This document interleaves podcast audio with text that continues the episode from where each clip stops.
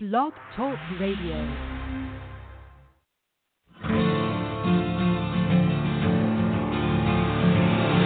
It's time to strap our boots on. This is a perfect day to die. Wipe the blood out of our eyes.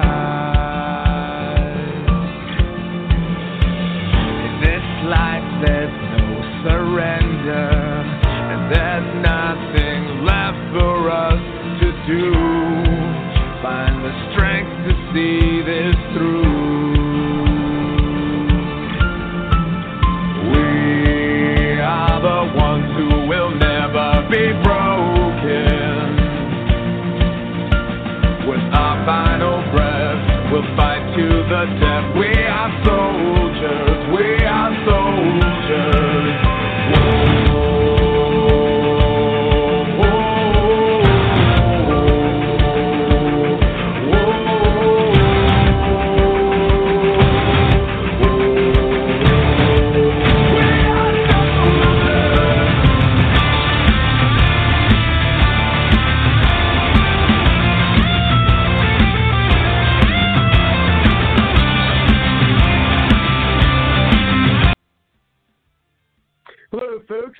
Once again for coming to Bard's Logic Political Talk, part of the growing conservative conversation, and also part of the Patriot Journalist Network. And you can find the Patriot Journalist Network by going to www.patriotjournalist.com. Uh, we're going to have an exciting show tonight. Uh, just so give us a call at 347 945 7428. Uh, I see some folks on the line already, so push the one on your number dial when you're ready to come in. And welcome to our new time here on the show, which is at 9 o'clock Eastern Time. So we're uh, checking out uh, that. Uh, so that's something different. Uh, and if you're new to the show, uh, check out the Bard's Logic Political Talk website at www.bardslogicpoliticaltalk.com. There you can see uh, the list of our guests we've had throughout our time here. And also, you'll have our Bloomberg Television as well as the Bard's Logic Newsroom. Check it out; it's got some great articles on there. Uh, and also, uh, we have uh, our Get Involved page as well as others, and where you can also contact me, the host, uh, with the topics that you would like to hear uh, DMV on the show. So just uh, send me that via the contact uh, page. So check it out. Again, that's at www.bardslogicpoliticaltalk.com. Uh, there's also ways you can share uh, the show. You're listening to it now live or on the archives, and that is through the little Twitter button you can find on the front page or the home page of Bard's Logic Political Talk. Just to go there and just push the little Twitter button, and it will allow you to uh, tweet out tonight's show. As I said, whether you are doing it live or whether you are doing it, listening it to the podcast, and that can uh, really help us in uh, sharing the show. And I guess I'll have to log it to my Twitter uh, myself uh, in order to do that. Oh, looks like I'll have to change that one. Uh, bear with me, folks. It looks like the the new one that I put in somehow did not go through uh, for tonight's show. Uh, but uh, by the time you hear this, if you're listening on the archive, I should have that fixed. Um, so just let me uh, give me some time to do that. And I do see Kelly on the line. Kelly, we will uh, get you in shortly. Uh, but first, a little bit about tonight's show. Of course, I'm sure you're all aware by now about the emails that the was leaked from, uh, from WikiLeaks to the DNC. Uh, there's a lot of speculation about where that came from. Some are even talking about you know the Russians and perhaps you know Donald Trump uh, or the or the Russians want or is in with the the Russians or the Russians want Donald Trump uh, to be our president. Of course, that's the spin that the liberal media is discussing, and so we're going to talk about that and, and talk about what we think may be the most damaging of the DNC emails and discuss which one you think uh, is the most damaging one to the DNC and the Hillary Clinton campaign.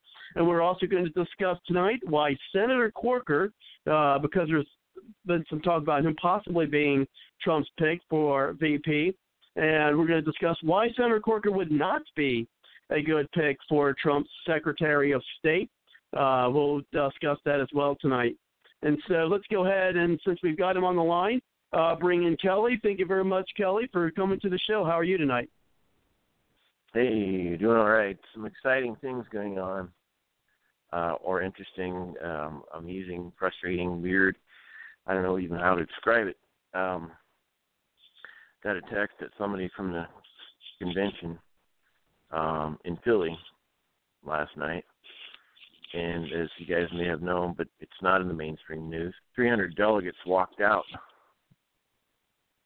um, and then they got uh, kicked out I say walked out and kicked out. I mean they they were protesting, and they just they stormed out, and then the DNC decided to not let them back in. I'm not sure if they got back in today or not, but uh, that's a little bit spooky because what happened? Well, what in the text um, I got from the person there, um, the uh, Bernie Sanders folks had did an amazing thing in the grassroots movement to yield enough delegates to actually beat Hillary Clinton.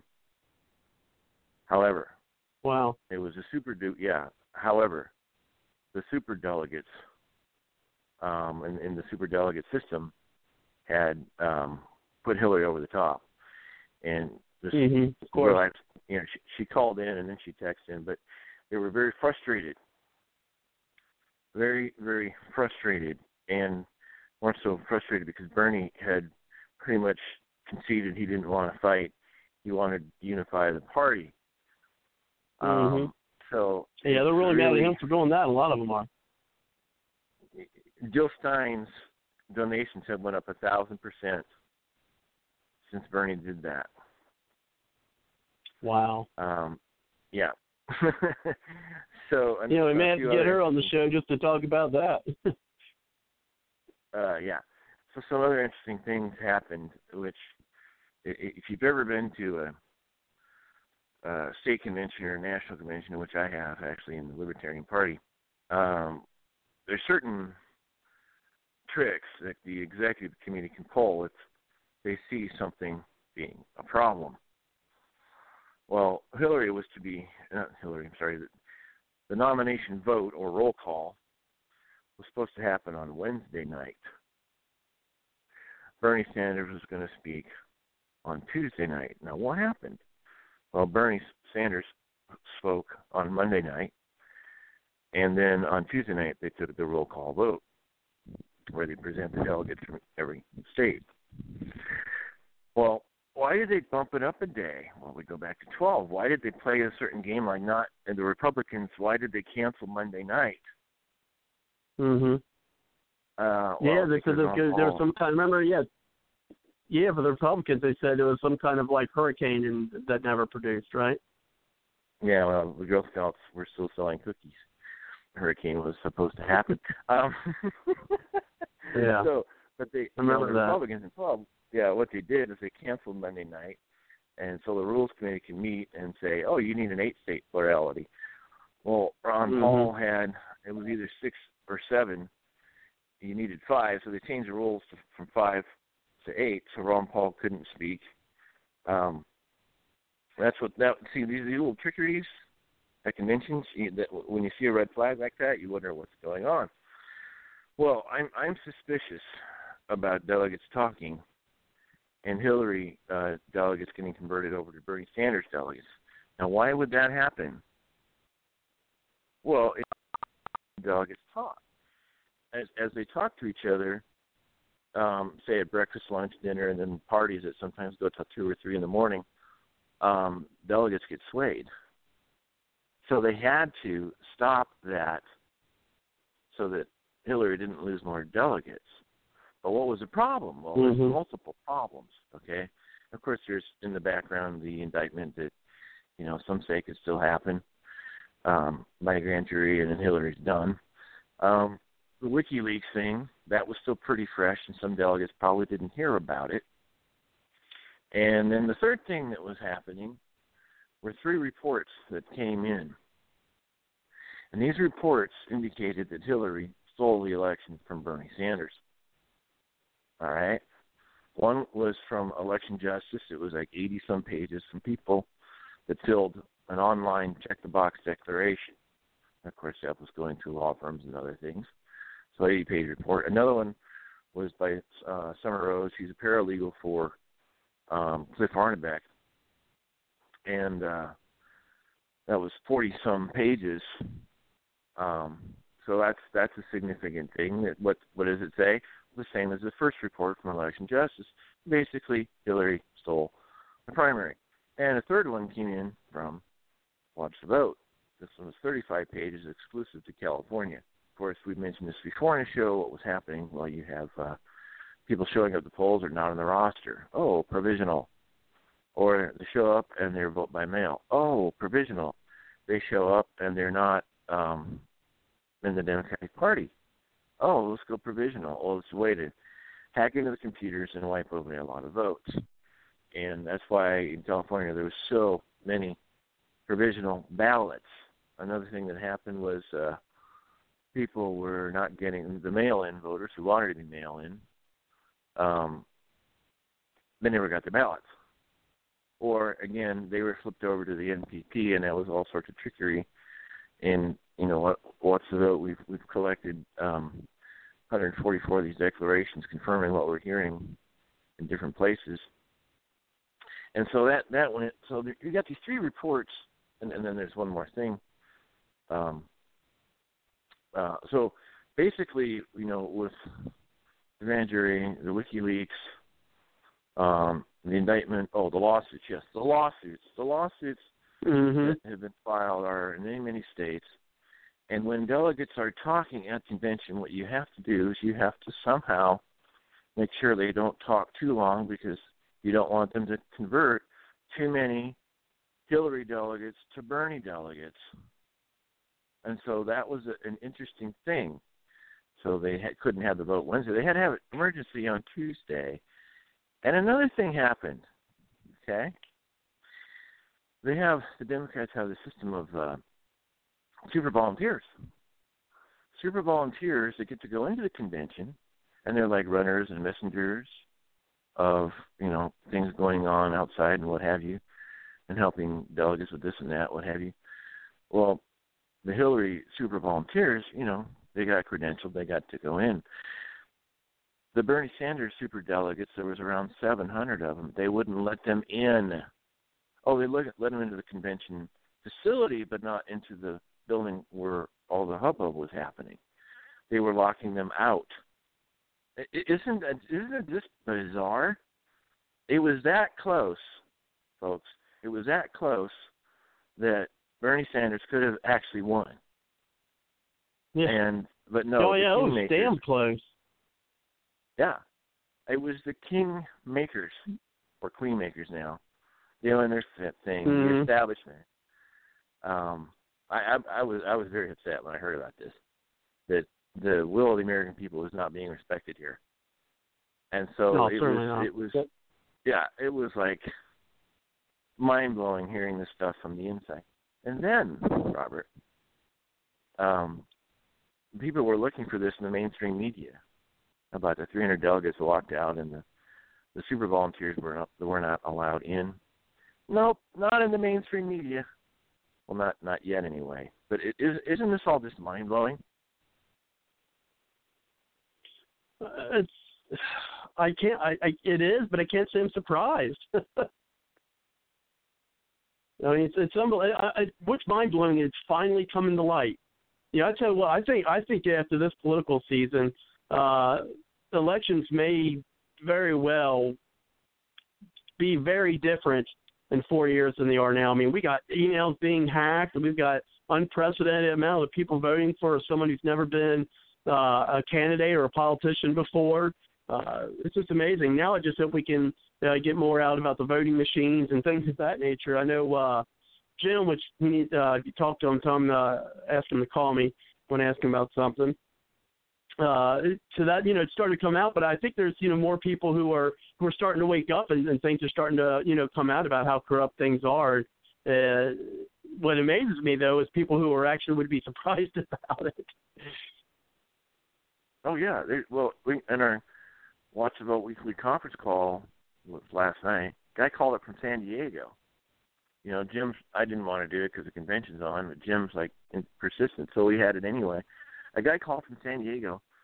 In that county, they had purged over 120,000 voters. San Diego County, that's the second largest county in California. 120,000 plus people, and that was from the, the Secretary of State's rolls. And it's like, like, well, some people die, and this. And I said, no, no, no, no, no. We've had a healthy increase in population, and somebody did a voter registration drive. It like set a record in California, and all of a mm-hmm. sudden, all these people are disappearing off the voter rolls, and it's just like, whoa. Um, he he was upset. Of course, I mean, our conference calls, we've had a lot of you know, lots of votes had a lot of Bernie Sanders folks, and they seem like really decent people, and they're getting disenfranchised. It's terrible what you know somebody is hacking on a computer they're removing them so they can't vote or they're flipping the parties. I mean, I've told you some specifics on one of the uh, other shows. But what in the world? I, I just where where is this heading? Um, one of one of the fundamental keystones in a representative government is high voter turnout. And if people are being disenfranchised, we're going to have low voter turnout. I, it just uh, it's just frustrating.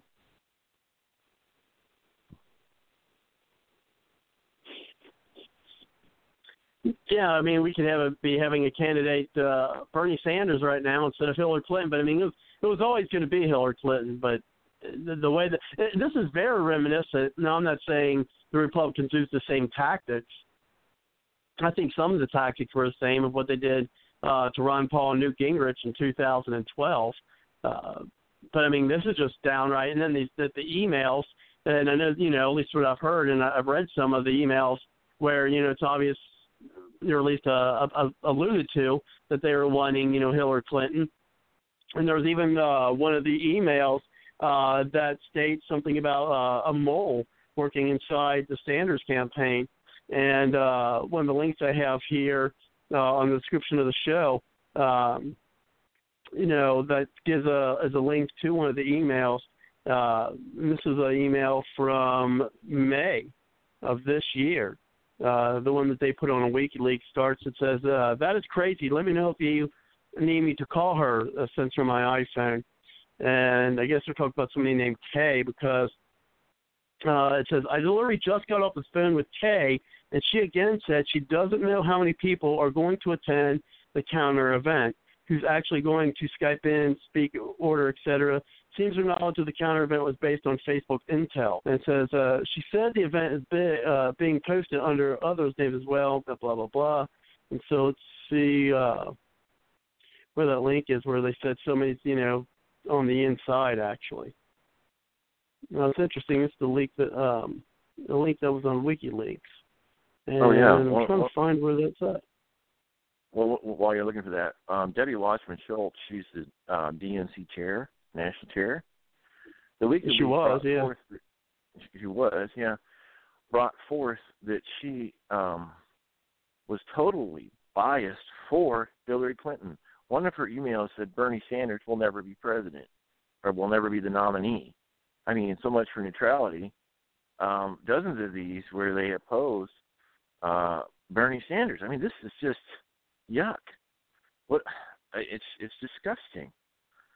Um, you know, I'm a libertarian, not a Democrat, but still, um, the will of the American people needs to be respected instead of the kingmakers and the hackers doing whatever they want. It, it's mind blowing. And of course, Debbie Wasserman Schultz just happens to have an honorary position in now in the Hillary Clinton uh, presidential campaign. And it's like, come on. And then there was a um, uh, senator. I can't remember what her name is, um, and slip my slip my tongue right now. But she was supposed to introduce uh, Clinton, and she re- and she refused, so they kicked her out. I just, you know, she had a change of heart. She went with her principles instead of the party, and they didn't want her in the convention anymore. So it's pretty frightening. Um, all this, all the games going on.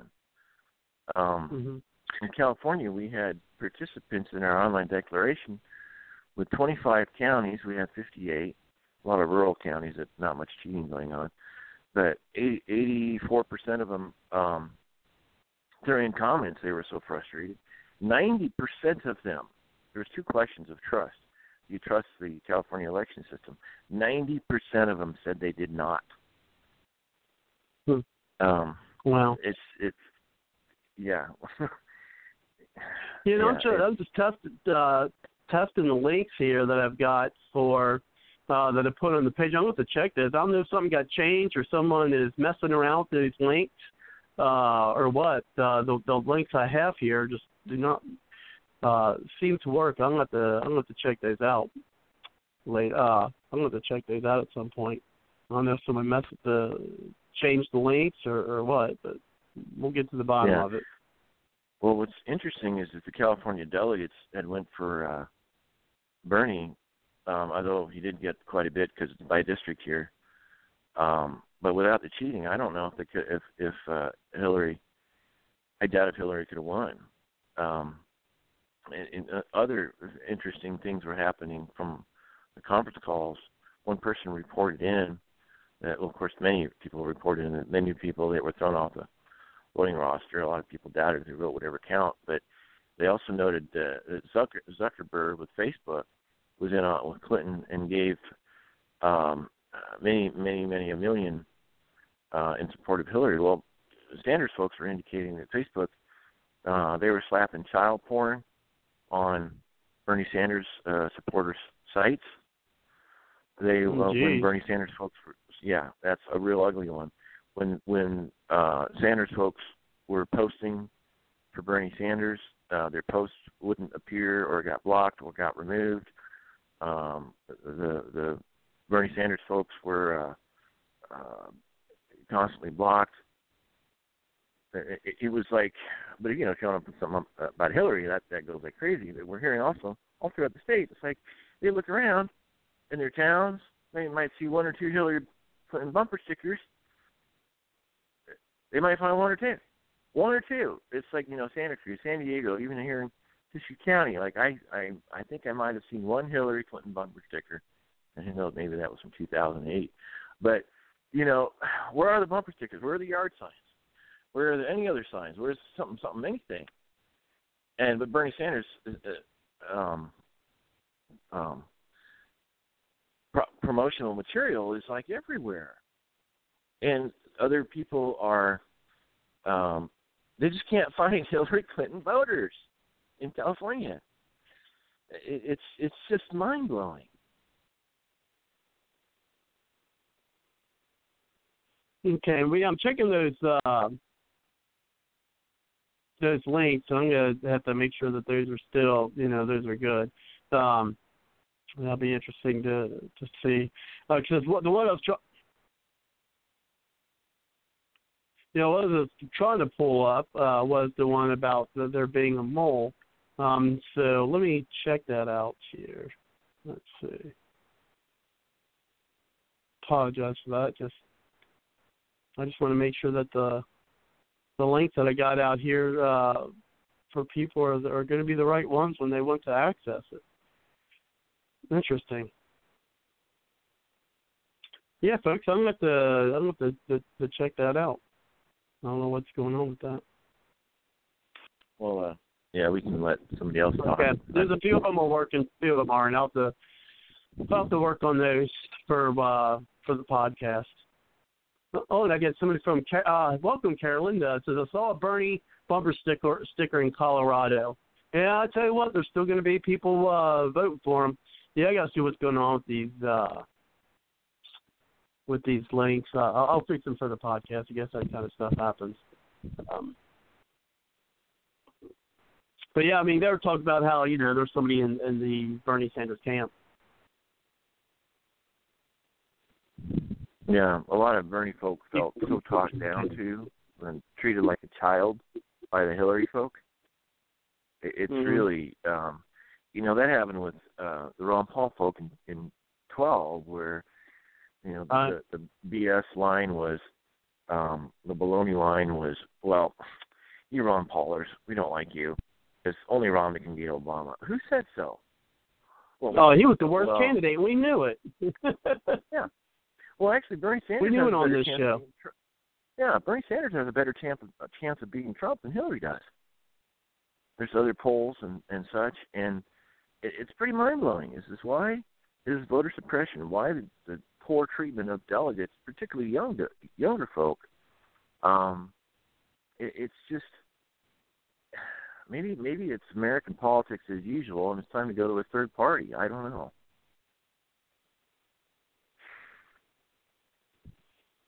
First, I'm a libertarian. Well, you know, I was listening to. Yeah, I know. I get. Yeah. Well, I had. uh Oh, there we go. Yeah, here's the. Yeah, I guess I do have the right link because I had to scroll down longer. It says this is from May 12, 2016. Uh, it says there's no way Kate doesn't have someone who can get her in, uh, intel. We need to push them. But there is somebody versus. I thought it said somewhere.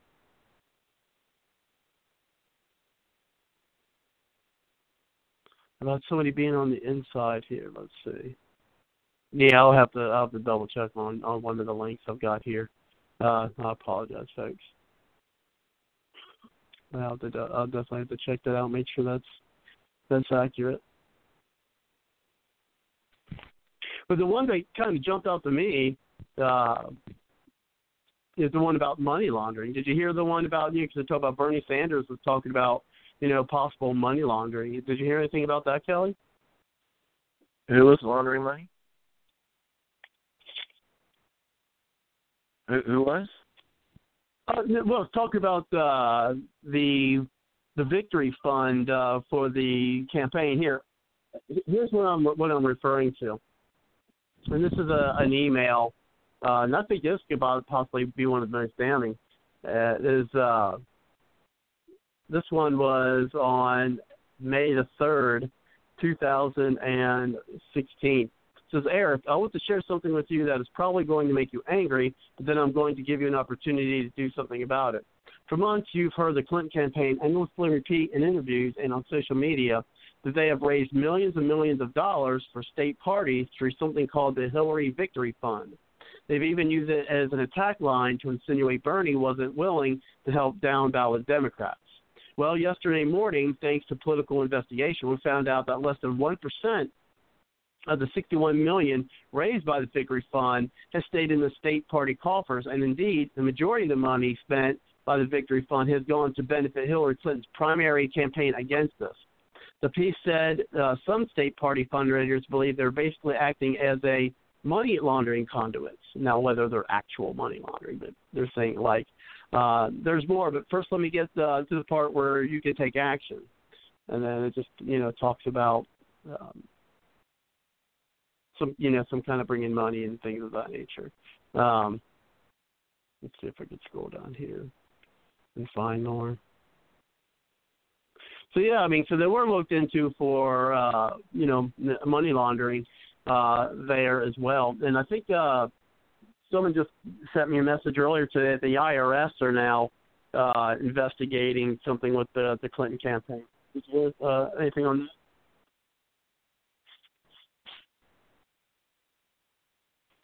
I haven't heard about that. Um, yeah, the Clinton I, Foundation, the IRS is going to be now. Who knows? I mean, you've had other things that have gone. uh you know, you know, they've been investigated for, but we haven't gotten it. You know, it hasn't seen anything to fruition. You know what I mean? I mean, you got, um, you got, you have on one hand, uh, you have Trey Gowdy, which I can't believe people are actually talking about Trey Gowdy being the uh, attorney general, or didn't he drop the ball when it came to Benghazi report, saying that he found no fault with her for that? I mean, if I'm cor- correct me if I'm wrong, uh, folks, on that. Uh, but then you know first he picks Pence, then he or he didn't he picked Pence, and then there's talk about Trey Gowdy, and then for Secretary of State there's talk about Corker, which we're going to talk about later. Um, but you know, so we've got those two things where nothing came up. Now, if the IRS investigates the Clinton, here's what I think. I think the IRS is going to investigate the Clinton uh, Foundation, and then be, and then come back and say, oh, well, we didn't find anything because they're going to try to put. They probably think see that coming down the pike for people to be talking about, and they're probably going to want to nip that in the bud to make it look like everything's okay with that. so that that can be you know a non-subject for the campaign. Well, I've heard uh, Roger Stone reporting. He used to be the campaign advisor for Trump. That a number of, um, I think it was him, or Alex Jones reports everywhere and again about this Clinton Foundation or this foundation, whatever, for the Clinton such and such and such. And the money just doesn't really go to the, um, you know, only a small percentage goes to the actual campaign or the foundation purpose. They're scooping off the top, and uh, so the IRS is doing this thing. Uh, it's about time, and then Trey Gowdy, uh, can't remember who commented that he's not really. I think it was a congressman commented that he's not really doing a good job. He's doing a make it look like it's a good job. Um, what's strange about um, Congress is that Congress has decided to write a, a statute that allows for a preliminary investigation. Preliminary investigation by whom? Well, the Justice Department. Who's the Justice Department? Well, it's not in the Constitution. It is um, Johnny Come Lately, 1870. So they do a preliminary investigation authorized by Congress, and then they can come out and say, "Well, we're just not going to get this in front of the grand jury." Oh, really? So you know, it it is a method that allows uh, the president to direct the attorney general and the FBI to not go after corrupt congressmen in either party. it, it's the real interesting, and it placates people. Yet, in I believe it's 28 USC, you know, United States codes, the Congress can actually call call for independent prosecution when the Attorney General refuses. Except a little caveat here that once Congress calls for it, and it's very easy, um, the majority party can call for it itself. It's not both parties in agreement, but the majority can, uh, party can, and there's in either the House or the Senate can call for it. Well, then what happens is then the Attorney General goes to a judge to request independent counsel. It's like, wait a minute, we're back to the Attorney General again, picking who the prosecutor is going to be. It's like, what in the world? It's so upside down. And you begin to wonder why, why uh, the federal government is so corrupt and we have a, what is it, 18 or 12 percent approval rate in Congress? It, it, it's just mind blowing that, you know, the kingmakers and the establishment have made up rules to protect themselves. Of course, you have stockholder syndrome. Congressman, if you've heard of Stockholm syndrome, yeah, Stockholm syndrome, where um, you know, the kidnapped victim defends the kidnapper. Well, you know, these congressmen go to Congress and it's like, woohoo, I'm for everyday people and the little guy, and then they get switched because they get stocks, and the stocks are from bills they're going to pass for a corporation, and it's known as stockholder syndrome. I made that up, by the way, but you know, it's what's going on. Why can't we have an honest election for a representative government that reflects the will of the people. It, it, it's it, well. I, well, I think that you know. Well, well I think that, and, and you mentioned this earlier. Uh, you know, tonight about third parties, and and you know how you know my thoughts on that. We've we've interviewed a lot of different third party folks on uh, the show.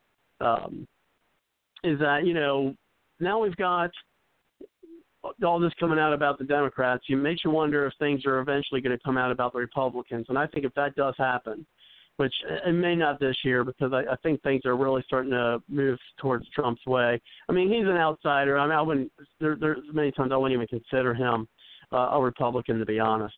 Uh, and so I, I think that you know if, if more corruption gets exposed, you know, for the two parties. I mean, now you got the Democrats, and as you said earlier, now Jill Stein uh, got you know thousands of more uh, you know donors, more, yeah. you know Bernie Sanders donors.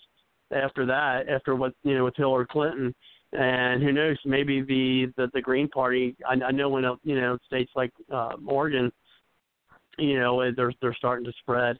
Uh, they might make more you know more leeway and then maybe something for the Libertarian Party. You know, a lot of folks who are considering voting for uh, Gary Johnson, uh, and so he, he may actually be close to 15 percent, and what I'm my understanding to get there. Um, I'd like to hear more. Uh, and then you know, with the Constitution Party, unfortunately, I haven't heard much of that. Um, so maybe we'll be able to uh, hear more on that. Um, and so, yeah, well, Jill Stein. Oh, okay. Well, it looks like speaking of that, speaking of that, it looks like we have uh, Randy Stufflebeam in the chat. Uh, he's been having some Skype going on, but uh, if you'd like to call in, Randy at three four nine seven seven. I'm just giving. Ooh, man, I almost gave my my my my personal uh, phone on the air. Three four seven nine four five seven four two eight. Oh boy, I might have to change my phone number after that. Um, people start figuring out and giving me a call who don't particularly like me or the show.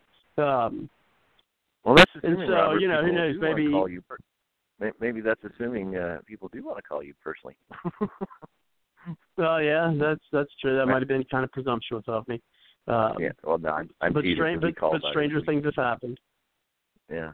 Well, well I want to I want to throw some things about Jill Stein that uh, uh, she's got my attention. Um, she made it clear to Bernie Sanders, "Hey, look, if you want to go third party, I'll step down as the president of the Green Party and become the VP, so you can come and fill the presidential slot and run third party." Now, what, a lot what was people that now? like Jill Stein made it clear to Bernie Sanders. You know, Jill Stein is obviously the presidential candidate for the Green Party. She told uh, Bernie Sanders basically, I'll step down as VP if you want to come in and fill the presidential slot in the Green Party and run third party. Oh wow! And she'd step down yeah. and be the VP person. Yeah, she's stepping down from president. What it tells me an awful lot of character of her. She's willing. To wow. That. Yeah, it, that's got my attention. Yeah, I got my yeah, got mine too. That's incredible. Uh, she's been uh, their candidate for for some time. Um, and so yeah, that would be that would be interesting. I mean, I, I wanted to get her on the show in 2012, but never did. Uh, maybe get doing that. Uh, you know, get her in to, you know, in the next couple of weeks. But of course, we're going to be covering this. But you know, with the news of the emails coming out, um, you know, of course, well, that's going to take center stage for you know for for at least a couple of weeks until until something else. So supposedly there might even be more coming out, uh, but but we'll see. Well, can you can you see why they had to bump the nomination vote, the roll call from Wednesday to Tuesday? Can you see why? Yeah, yeah, it's it's yeah. uh as you, put it, stunning. As you as you put it, sometimes stunning. So, but but is it of any surprise? Um, and you're right, they did they did bump it. Um, and as I said, it's very reminiscent of what happened to Ron Paul in 2012. Yeah, yeah. There, there, there's good news in all this. Is in 12, uh, the more um, liberty-minded folk, the Ron Paul folk, Gingrich, others in the right, they learned about um, election fraud and the games played. Mm-hmm. So we had, you know, one perspective, one part of the spectrum, political spectrum, learning about election fraud in 12. This time, um, the left is learning, you know, the progressives. The, that's what Bernie Sanders is, you know, progressive revolution. But what's happening there is the left is learning about election fraud. So mm-hmm. you're having yeah. a huge, mm-hmm. yeah, a huge part of the spectrum learning that hey, something ain't right here, uh, or in redneck terms, that don't make no sense. Um, yeah. So um, yeah, it's yeah, bizarre world now. Some people are going to rip on Bernie Sanders. Well, you know, he was he, had such integrity until he blew it endorsing Hillary. Well, maybe, just maybe, folks. Well, yeah, I mean, he there's a lot of people ticked off at him for endorsing Hillary. I mean, it's you know, here's the thing: people are lambasting on Cruz for not endorsing uh not endorsing uh Trump. But I tell you what, I get more respect for him. I know Trump people are going to hate me for saying this. Think about it, folks. At least the guy stuck to his principles. I mean, Bernie Sanders, he isn't. I mean, uh, did I expect uh, you know Cruz to to endorse Donald Trump? Nah, I thought there was a possibility, but I mean, I didn't think so. And then when he didn't do it, people are like, "Oh my God, he's a traitor! He's a traitor!" It's like, no, the guy stuck to his principles. Now he did you know, well, on the, on the flip side, he did pledge to support whoever the nominee is, you know, and while he didn't endorse him, he, I mean, he didn't really throw support around him either. So, uh, but you know, you, you got to say the guy stuck to his principles, and then you got you know, the Democrat, which I've Well, said for years, and you've heard me say this, that they they don't have Hold any on. qualms uh, about that. They have no Hold principles. If, if, if Cruz has principles, then why did he sign that pledge and break it to support the Republican? But see, that's what I that, that's why I said. On the other hand, he did break the pledge. You know, so you know, he, he kind of you know. Here's the thing with with Cruz, you know, it's kind of a double edged sword for him. You know, if he if he kept the pledge, if he kept the pledge, you know, he's going against you know, you know all the stuff he said. I mean, and here's why I can kind of see that. I mean, I didn't make any pledges, but in 2012, you know, people wanted me to, you know, support Romney, and, and we all know I didn't. I mean, because I said, you know, I can't rail on the guy for months and months and months, and then say, you know what, you know, because he's the Republican nominee, I'm gonna, uh, you know, I'm gonna stand behind him. I mean, I can't do that. I mean, that's not very principled. I, I just don't see how these candidates who are who blast on each other. I was thinking about that the other day. It's like you know they they blast on each other during these things. It's like instead of saying how bad the other person is, tell them how you would be different as president as they would be instead of blasting them. Because once you start blasting like that, how can you turn around and save face and then support them? I mean, yeah, there was there was a pledge, but but still, I mean, I think the pledge was kind of. Here's the thing: the, the pledge was more meant for Donald Trump to not run third party than it was for the other ca- candidates to support him. And that's of course because people thought there's no way Donald Trump was going to win the the nomination, which we see that he did. Yeah. Um, it's. I think you nailed it right there. The Republicans, um, the repugnant ones. I'm sorry, the Republicans um, had to control Trump. That's why they did the pledge. Now, over to Bernie Sanders, like I said, yeah, a lot of people are frustrated on the surface, but Sanders may have done this strategically. I mean, Sanders isn't stupid. He may have done this strategically uh, by endorsing Hillary, okay?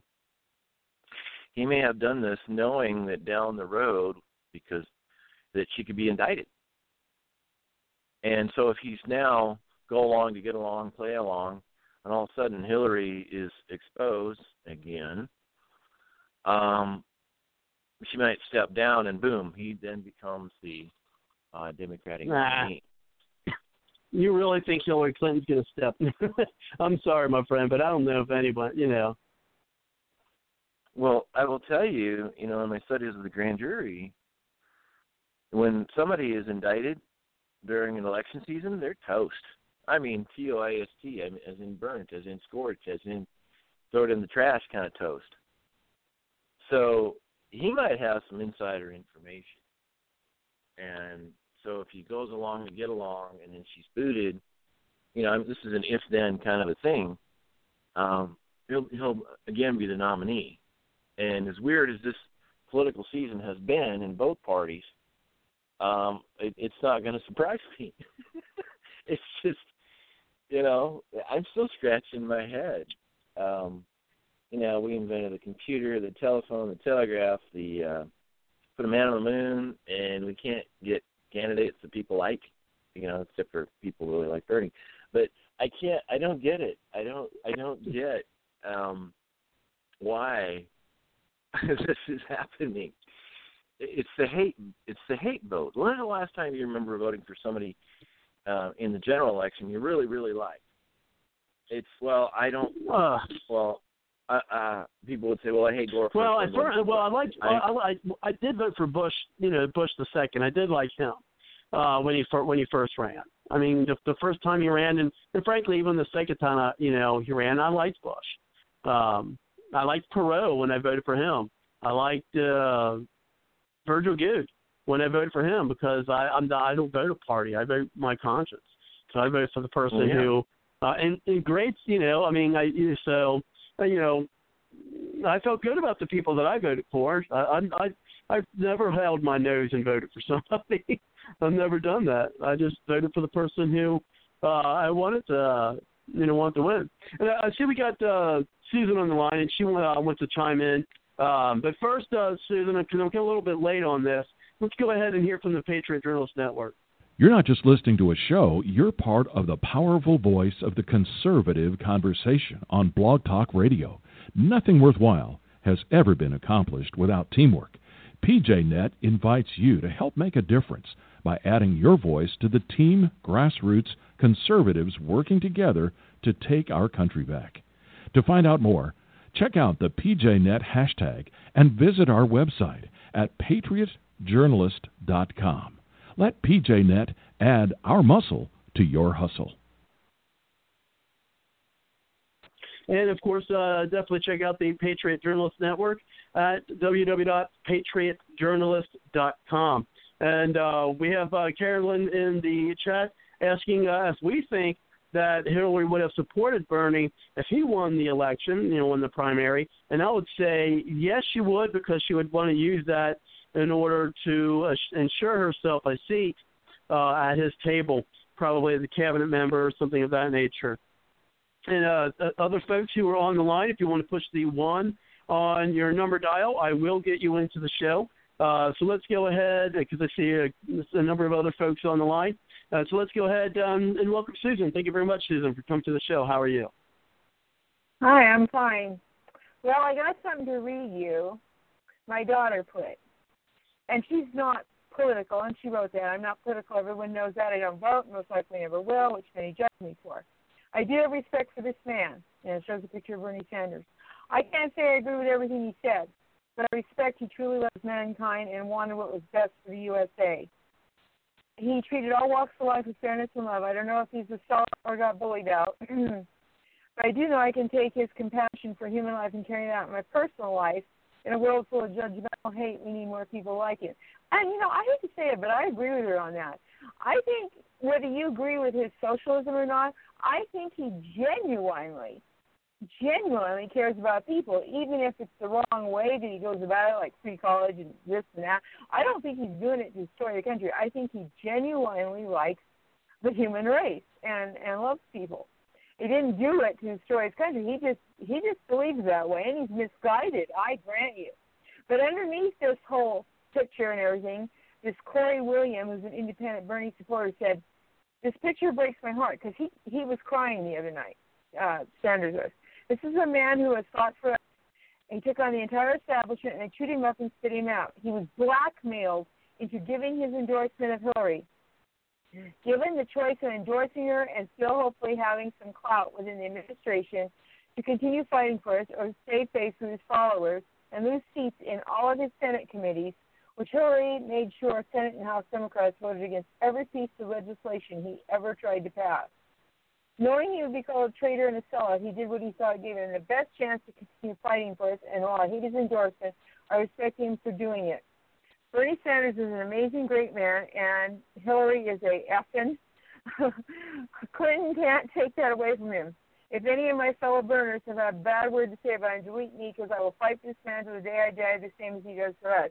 And I believe he was. I believe he was threatened. I believe he was uh, told he would lose seats. Uh, shoot, well, that's what Boehner and Paul. Well, Boehner was more famous for it when they let a, let a thing against him and said they didn't want Obamacare. And he took away seats from the others. So if he would do it, what makes you think Hillary didn't threaten him? because I believe she did. I think she threatened him. I think she bullied him, and you know he was cheated. I certainly believe that. California, everywhere else, even if some say he wasn't, he was. They did it to Ron Paul. Why not do it on the other side of the aisle to Bernie Sanders? I believe he did. Hillary is ca- capable of anything, anything, folks. There's too many dead bodies that tell the tale.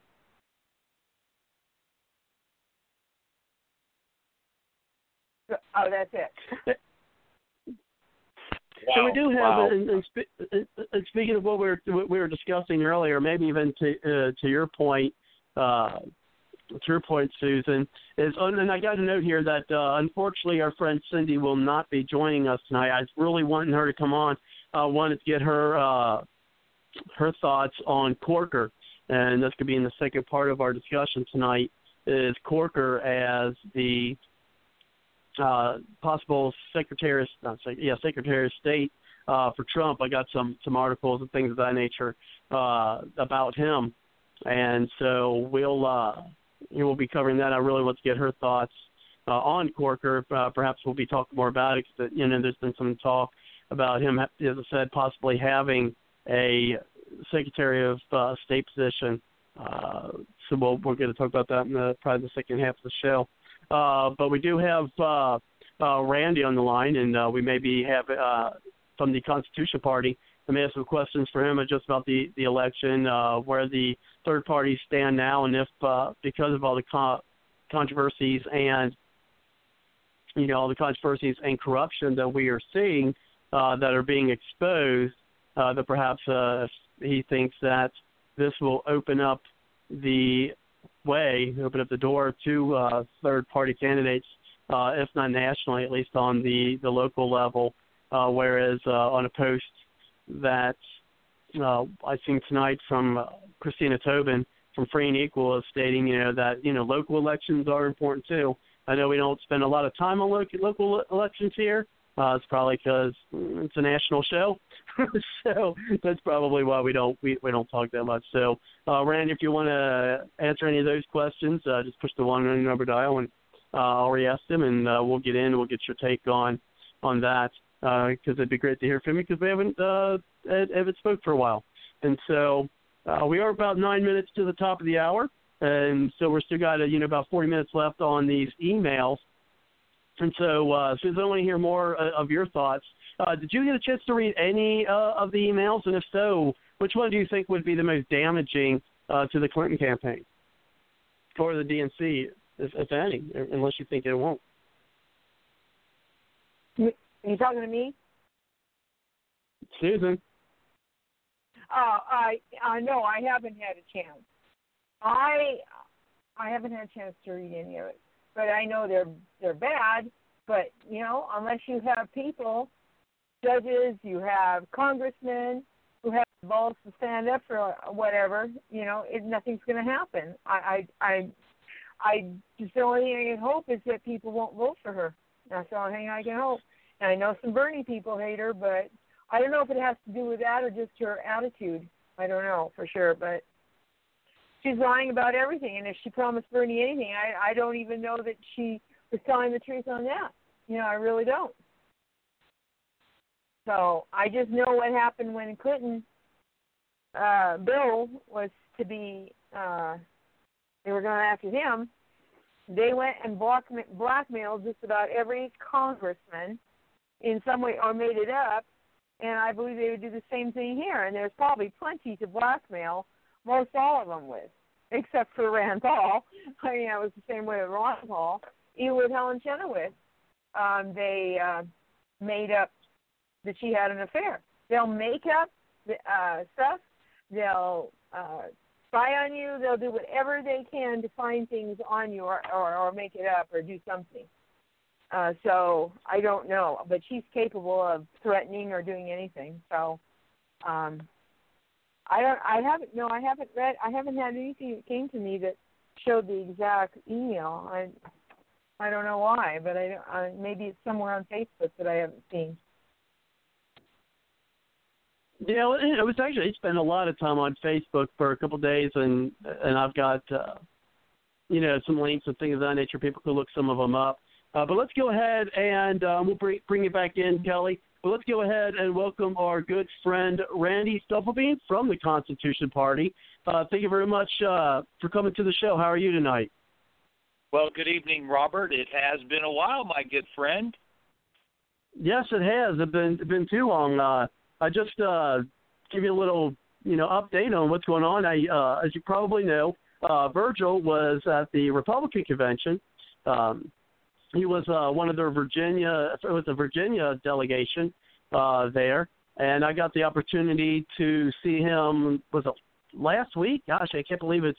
Or it was the week before that actually. Man, my I was on a, a vacation finally, and I took a stop from D.C. Uh, to get to Florida, but I took a stop through Roanoke and, and had lunch with them.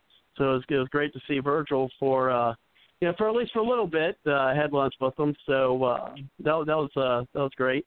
Uh, but yeah, let's go ahead and, and bring it back to the questions I was asking earlier. We we talked uh, you know, about these emails uh, and how they can damage the DNC and, and Hillary Clinton, and, and I might even be opening things more for uh, Trump. But do you also think that you know all this different corruption uh, that's coming out, uh, you know, voter fraud, you know, they're talking about things of that nature. Do you think this opens uh, the way, you know, some more for the third parties, and namely the Constitution Party?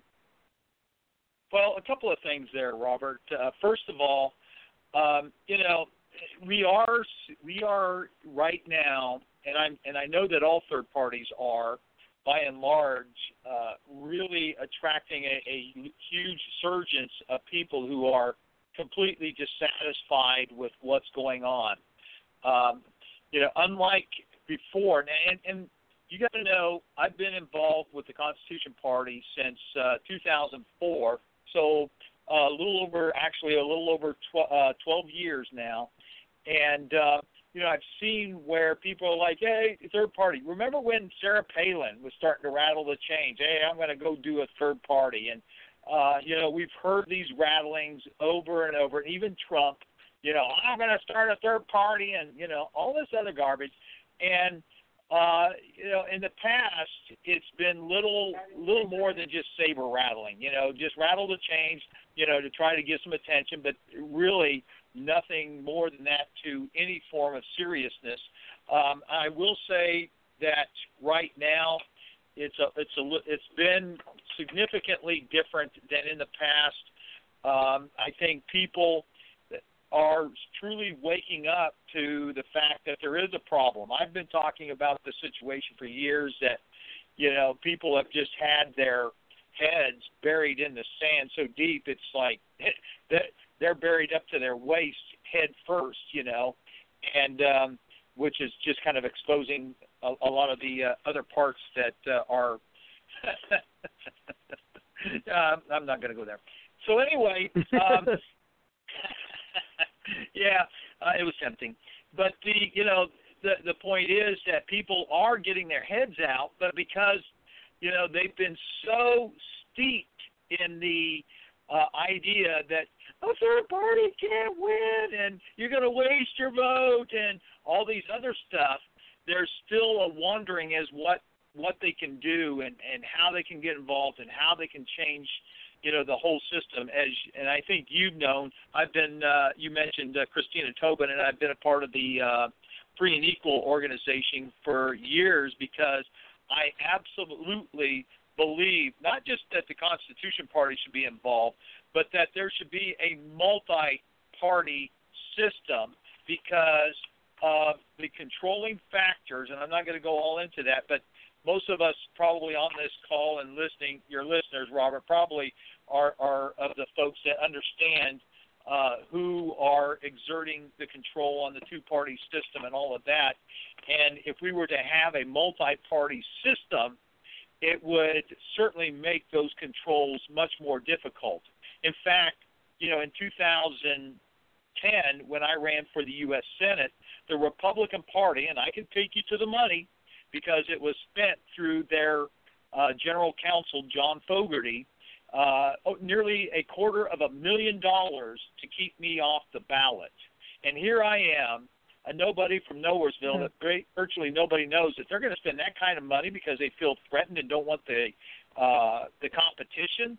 So I mean, it just goes to show you how how powerful that and how much you know how serious they are of keeping it the two party system. So I say all that to say that you know uh, Bernie Sanders. Uh, and one thing I, you know, I really disagree with um, is the idea that Donald Trump is an outsider. Donald Trump is a, you know, got himself into the Republican Party, and I guarantee you, you know, that anybody who plays within the two-party system is a part of the system. They are not outsiders, and if they are outsiders, it doesn't take them so long that they become the insiders. And all you have to do is go back to the uh, Tea Party darlings of 2010. all those who said, I will stand for the Constitution when all others failed. Uh, probably most of you recognize names like um, Allen West and um, oh, I can't think of her name. The uh, the, the female you Nikki recognize Haley. her name. She, who's who's that? I said Nikki Haley. Uh, no, not her, uh, but the one who became a congressman and um, actually uh, became a citizen of another country as well. I can't think of her name. Boy, I can see her face. But uh, the, the point is that without exception, I could go down every single one of them.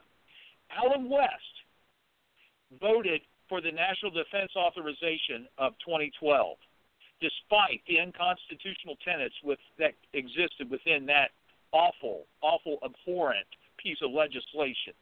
And so um, the idea and the fact I've had good friends that I, I know their heart was in the right place, but when they got involved, they got sucked up into the machinery. And so I've never seen anybody that got into the two party system that wasn't sucked in to the machinery. And so I think you know, it's really important for people to understand that because then you start to get a grasp of to of why Hillary Clinton has been able to get by with all of these things that you and Mhm. I would have been put in prison and disappeared, uh, you know, and, and never heard from again. And um, it's because of the controls that I mean. I've got and I've read a lot of books about uh, you know the Clintons and the trail of blood that follows them and all of these things and how every single time that they have been accused of high crimes and and misdemeanors you know um they somehow have escaped. And i'm telling you the escape has required uh influence of such huge and powerful uh, uh proportions people just don't really understand the landscape that is American politics. And so uh, that's kind of what you know the position I come from is you all of the things Clinton, Trump, Bernie Sanders, and uh, and Cruz, and all the rest of them. Uh, they're every single one of them. They try to say, "Well, I'm an outsider." I'm no, you're inside. And, and the only true outsiders are those that are working to try to develop this multi-party system with the Green Party, the Libertarians, and the Constitution Party, and you know some of the other much more minor influences. Well, you know, I've said this before in other shows, uh, other programs, is that you know I think that you know one thing that the Republican uh, debates have showed us is that you can have five people up on a debate stage and still have a sensitive debate.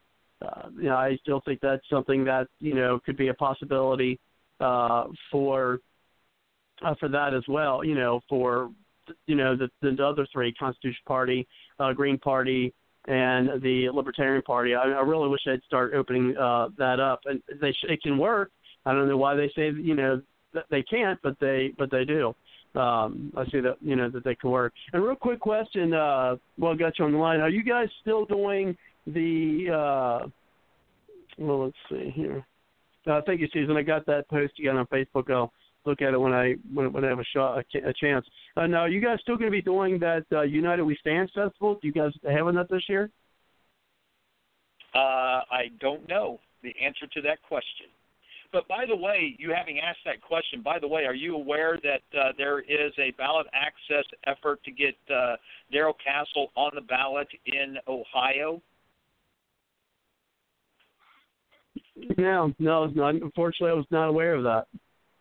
Yeah, um, it, it's actually as an independent because of the uh, laws As an independent? that uh, were re- changed. Uh, they they cannot do so as a quote unquote third party, but uh, they are still. Uh, yeah, I mean it's been some egregious law changes that has taken place uh, across the nation, but uh, specifically there in Ohio that almost prevents a third party from being able to do anything. And so there there is an effort to, to at least try to get them on the ballot uh, as an independent. But that's ridiculous because I know in 2012 Goode was on the on the ballot for the Constitution yep. Party. Yep. I mean, you were the Constitution Party candidate. Just uh, so in some uh, states, it's going to be within the last it's months. Wow. So in, some, so in some states. So in some ahead, states, Robert. is he going to be the Constitution Party candidate? In some states, he's going to be the Independent candidate. Um, yes, that that's going to be a true statement. Um, and the reason is is to get Darrell Castle at least. Now, it, it seems a little disconnected, but uh, what they're looking for is um, electoral votes. How many how many states can Darrell get on? Uh, you know, for the electoral votes, because it's the electoral votes that will elect the president not the quote unquote necessarily the party and that sort of thing. So uh, the idea is getting him in enough states on enough ballots that he can legitimately win uh, the electoral, you know, if the left electoral votes that he could theoretically win the presidency. Hmm. Okay, so it's not necessarily uh, electoral votes attached to the party, but attached to the person. Yes, Yes, because okay. there there's such a thing as unfaithful. I, I think that's the appropriate term. Unfaithful elector who you know may have been a Republican still vote for a uh, a, person from another party. Interesting. Well, I tell you, yeah, I tell you what. Uh, now is Don Schrader? Uh, is he still the? Uh, yes the state chair for Chairman. Ohio for the Constitution Party? Yep, he sure is.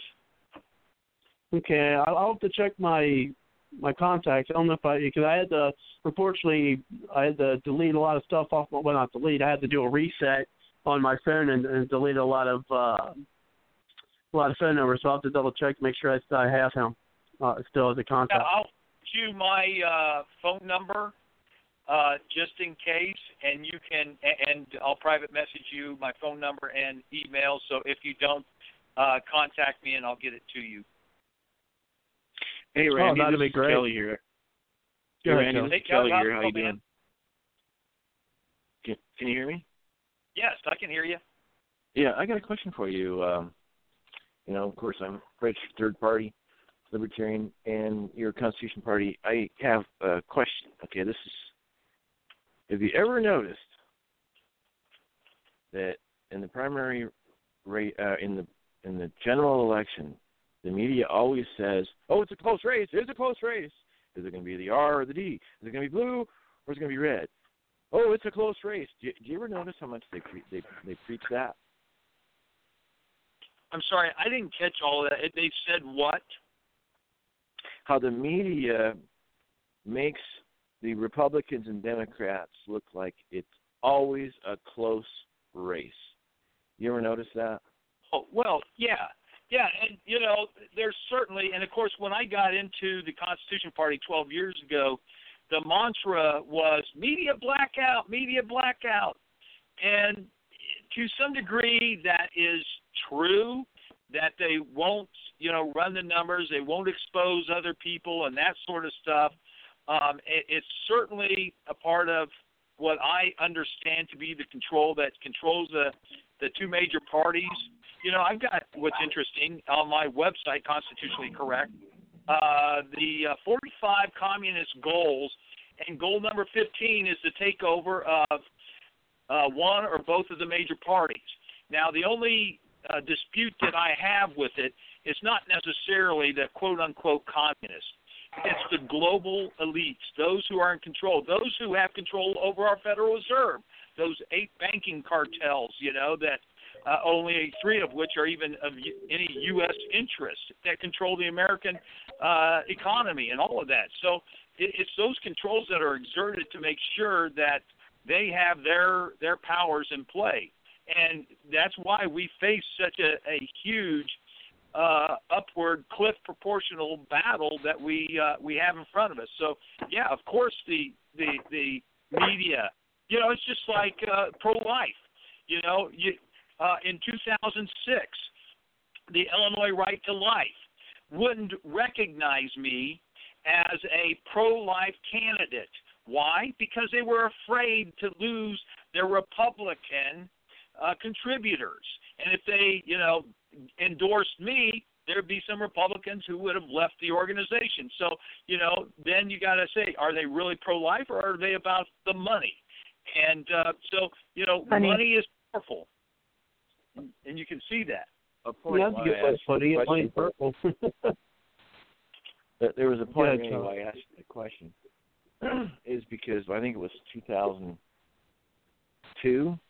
I'm trying to remember when, but anyway, uh, 2004, where I I went third party, and uh, I've noticed that they're always saying the media, "Oh, it's a close race between the Republican and the Democrat." If they always pitch the "it's a close race," third parties don't have a chance. If all of a sudden something, you know, Hillary gets indicted and Bernie's not put in place quick enough, all you're going to have basically is some um, Democrat that's going to come up, but nobody's heard about him, so they don't have a chance. But if if um, that's when third parties are going to emerge. If, if Hillary gets indicted um, and Trump is like it's going to be an absolute landslide, people are going to pour like crazy into other parties. You, see the difference? It's a close race that keeps people out of third parties. If it's slanted to an R or D, then the third party start emerging. It's a media trick. That's what I'm trying to tell you. Yeah, no, I understand exactly, and I, I, I don't disagree with that at all. They will use, you know, all trickery within their power to try to uh, maintain their power that they have, regardless of the Yep. truth. I, and I think some, to some degree, some people are waking up to that fact, but certainly not enough. Yeah. Well, Well, another speak, trick. speaking of other things, oh, go ahead. Go ahead, Todd. Well, another trick they did in California is um, before the race was it? I think the day before the California primary, they announced in the major news media, "Oh, AP is uh, predicting Hillary Clinton to be the winner of California. Yay!" And then the night of the race, well, it looks like Hillary Clinton won California. And then three days later, Alex Padilla, the Secretary of State, confessed that two and a half million votes had not even been counted yet. Two and a half million votes had not been counted. That's larger than some states like North Dakota. Around the population of Iowa. It's like so, you know, the media has got to be in on it. It's just so bizarre. Well, speaking of that, uh, you know, Hillary Clinton's problems with these uh, the emails, Benghazi, now the DNC emails, uh, and I'm trying to watch that video uh, that you sent me, Susan, about the possibility. And I've, I've seen this a second place on uh, Facebook, uh, or you know, or someplace about the possibility of Hillary Clinton's health not being that great. And what I'm referring to is uh, the possible seizure they're saying that some are saying they have. I'm trying to find the. I'm trying to open up the video, but the damn thing is uh, it just keeps spinning, spinning. I can't seem to get it. Hey, Robert, by the way, uh, it says that you have logged out on the uh, blog talk. I was trying to send you that message. Oh, did that I did I logged out? Oh wow, yeah, Yep. I've seen that. Huh. Let me go ahead and let's see. Let me I'm reloading the page here and see if we can get that. Yeah, and um, and so I'm trying to open that up. But who knows? Maybe well, maybe she's gonna have Debbie Wasserman Schultz uh, take her place uh, because it looks like that she picked her up the to head something in her campaign. Did you hear about that?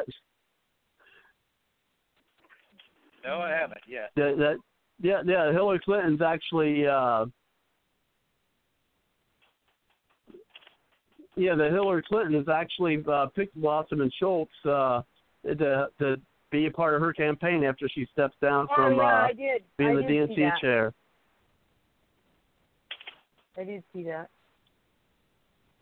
I mean, how can you get? uh, How can you have so much corruption uh, surrounding you and feel like you could still win? I I just don't get it.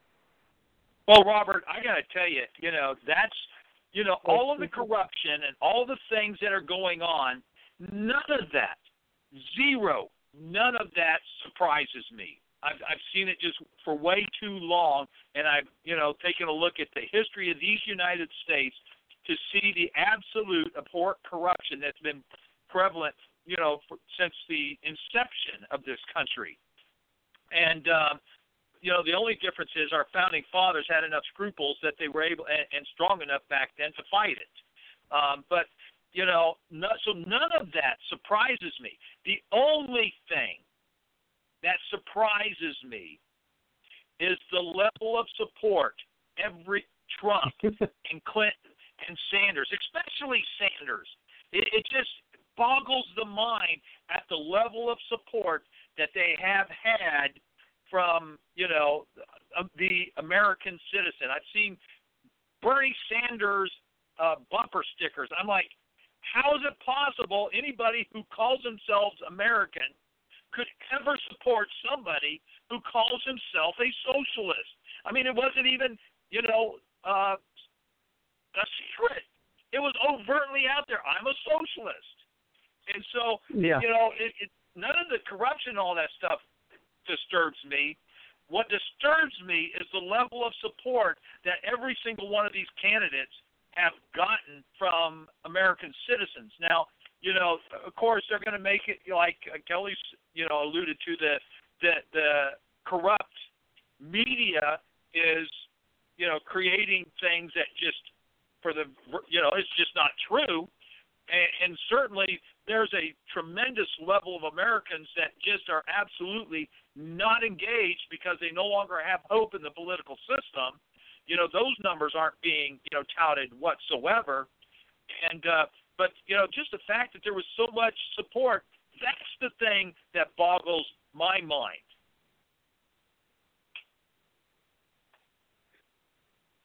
Wow, what's boggling my mind right now is how terrible this video is. Uh, so I, it cannot, I cannot I, I get this video on either one of these computers to go. Go ahead. Well, Randy, I want to go ahead and answer that question. Okay. Go ahead. Because you know, I I wanted that for a little bit too. I'm not a fan of socialism. Um, but the um, okay, it's hate. It's back to hate again. Why do we have the left and right keep getting the presidency? Because of the hate vote. Well, I hate Bush. I'm voting for Gore. You know, blah blah blah. All you just I don't have to say anymore. But it's the hate of corporations and corporate lobbyists. Um, you know, the founding fathers were very upset with the East Indian Trading Company that doing the corporate thing through the king, and finally, you know, in '76 we said we're done.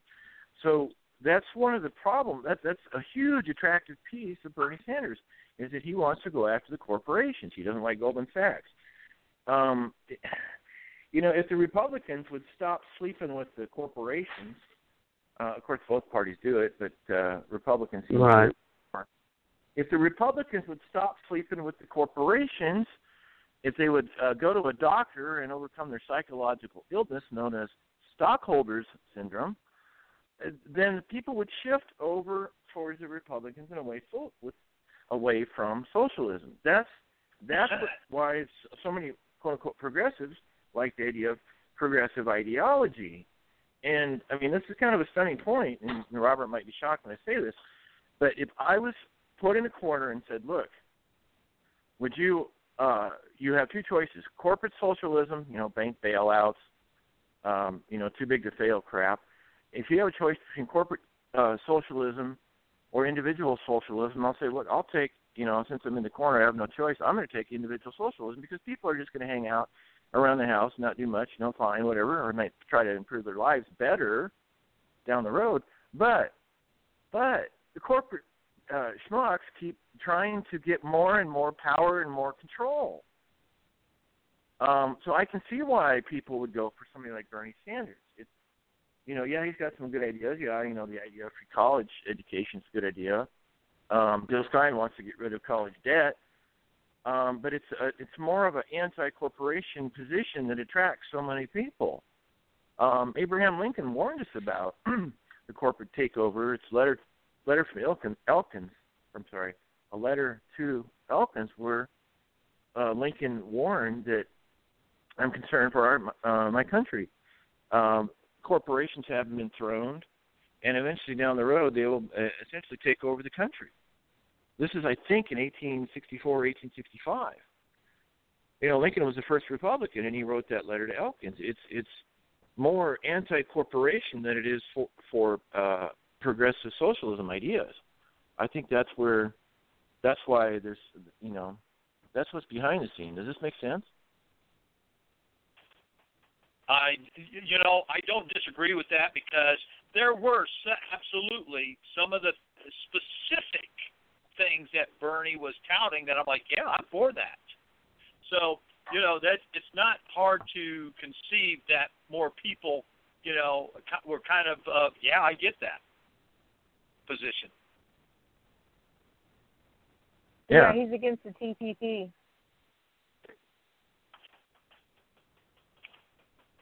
And Susan, that was a freaky video. I finally got a chance to see that. I don't oh, know. Okay. she, um, some people are like if she was just being goofy, or I don't know, man. That was pretty freaky looking. One of the videos worked, but I saw that I, I think there was only one video that worked. There was one that looks like it could have been a video, but I guess not. Um Yeah, it's just an 11 second well, if clip. she's making it up or being goofy, that uh, you know, she had that. What was it? Is it a tumor or what? She fell into her head or had a clot or something. I'm not so yeah. sure she doesn't have. Hmm.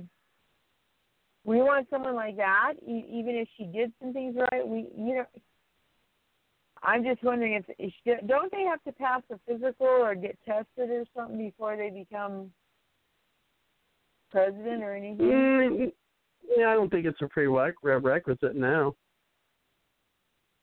No, I don't think so. Or you know. Well, if she goes into seizures or has problems like that when she's talking to other world leaders, it's going to be a mess. mhm. So, I don't know. I wouldn't want someone like that running my country. I mean, I'm impressed with Ron Paul's uh, physical. You know, at his age, you know, they talked about, it, but you know, he challenged them to a bike ride in the heat in uh, Newton Hall, and they felt like, and no, yeah, we're gonna uh, no, uh, and I think he could have beat him. It, it, in your age, you know, if if you keep yourself in shape, you can be better off than someone younger than you. So, and Ron Paul definitely. I mean, I couldn't ride that many miles in the Texas heat on a bicycle. I doubt I could even ride I have uh, bursitis in there one knee, real bad, and uh it hurts. And you know, so I can't even probably ride. I, you know, turn the you know pedal, and that it it, it would be painful. Uh, I could walk, but I couldn't do that. So I believe he is in shape, and I believe they should try to.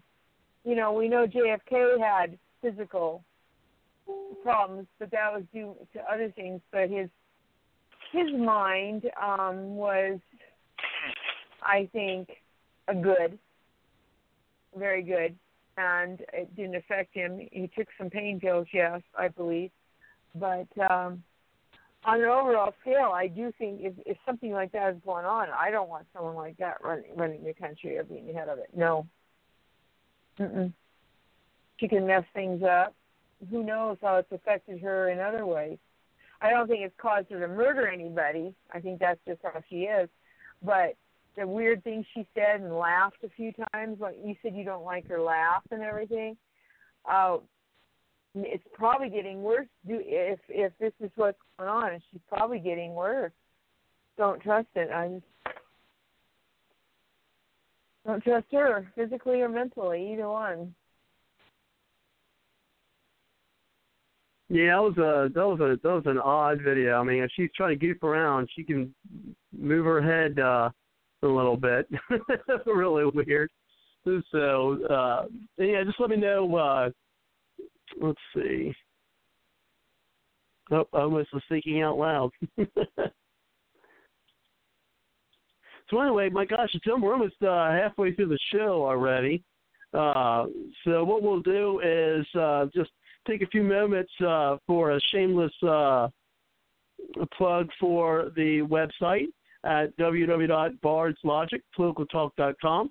And one of the pages uh, to check out there is our relatively new uh, Bard's Logic newsroom. and we got some great articles on there. Uh, the top article is 13 important elements to look for in every staged shooting address uh, event. That's uh, one of the articles. Uh, we also have uh, uh, Sheriff David Clarke, a message for America's black community. It's time to leave the Democrat Party. Uh, we also have uh, some other articles on there, so uh, check it out. We also have Clinton campaign article that from the Washington Examiner. Clinton campaign braces for more DNC li- links. So also keeps going down and uh, says new DNC chair sends libs into meltdown with uh, one email. so definitely got uh, some good uh, some good articles there. Uh, so check it out on the Bard's Logic newsroom page at www.bardslogicpoliticaltalk.com. Uh, so definitely check it out. And also, we've got another article that says British churches on terror alert. UK police, police issue drastic warning. Of course, that is in response to uh, the priest that was beheaded uh, there over in France, which is people don't think that we're still that the Crusades have never ended, or they've at least restarted, and we are indeed still having the uh, clash of civilizations. Uh, I don't know what they. Uh, I, I don't know what else they need to to be convincing. Now I do see some other folks on the line, so when you're ready to chime in, uh, just push the one on the number dial, and we'll get you into the show. Now, the second half of the show, I mean, we could still talk about you know the corruption and the emails, things of that nature, uh, but also the second part of the show, is there's been a lot of talk about you know Corker. Uh, and I got that, Susan. Uh, Corker being the VP pick, uh, not VP pick. Gosh, I'm digressing. The uh, Secretary of State, actually, for uh, Trump. And one of the things uh, I want to uh, let uh, people know is that on the Liberty, I guess this is on Conservative Review, uh, his Liberty score was like a 45. Now, are you familiar with uh, with that, uh, Kelly? You know, with the Conservative Review, that the scoreboard, the, or the Liberty scorecard. Are you familiar Yeah. with that? Is that 45 out of 50 or 45 out of 100? Yeah, that's 45 percent out of 100. Okay. You. Yeah, he scored a. I mean, he scored a 45 percent uh, out of 100. Um, and let's see. Yeah, which is an F. And, and this and it gives you uh, his Liberty score. Uh, it says here. Uh, if I could keep this pop-ups from coming up. I don't know why these keep. See, I'm trying to get in and it keeps on giving me pop-ups, and it's really starting to annoy me. It says uh, on the budget spending department, he's uh, his conservative votes is 39 percent. And let's see if he's going to be want to be Secretary of State. Uh, you know, it has uh, civil li- was that civil liberties 40 percent is, is where he's at. Okay, according you know to the Conservative Review. And let's see, foreign policy and defense. Well, he's a little better. He's at 55 percent for foreign policy and defense. I mean, that's you know, if you're going to be Secretary of State, you want to say that you're you're picking conservatives uh, to be in your cabinet. Ju- you know, just a few of those things alone, and I've got other articles uh, we can read. Um, you know, definitely does not have him uh, you know, as a conservative, uh, good enough to be secretary, you know, enough to be Secretary of State. What do you think on that, Kelly? Well, first question, uh, who? Secretary of State, who? Uh, again, who? Yeah, Corker, okay, Senator Bob Corker from Tennessee. Okay, well, yeah, that's that's what I.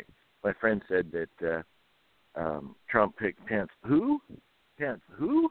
The governor of Indiana. We just had uh, we just had a six oh five. Uh, I was getting ready to uh, get you into the show. I was getting ready to do some call screening here uh, for area code six one five. Uh, just give us a call uh, back, and we'll get you into the show. Uh, but let's go ahead and get. Gene in, and then we'll we'll talk more about uh, more about Corker. Let's go ahead and get, uh, bring in Gene. Thank you very much, Gene, for coming to the show. How are you tonight?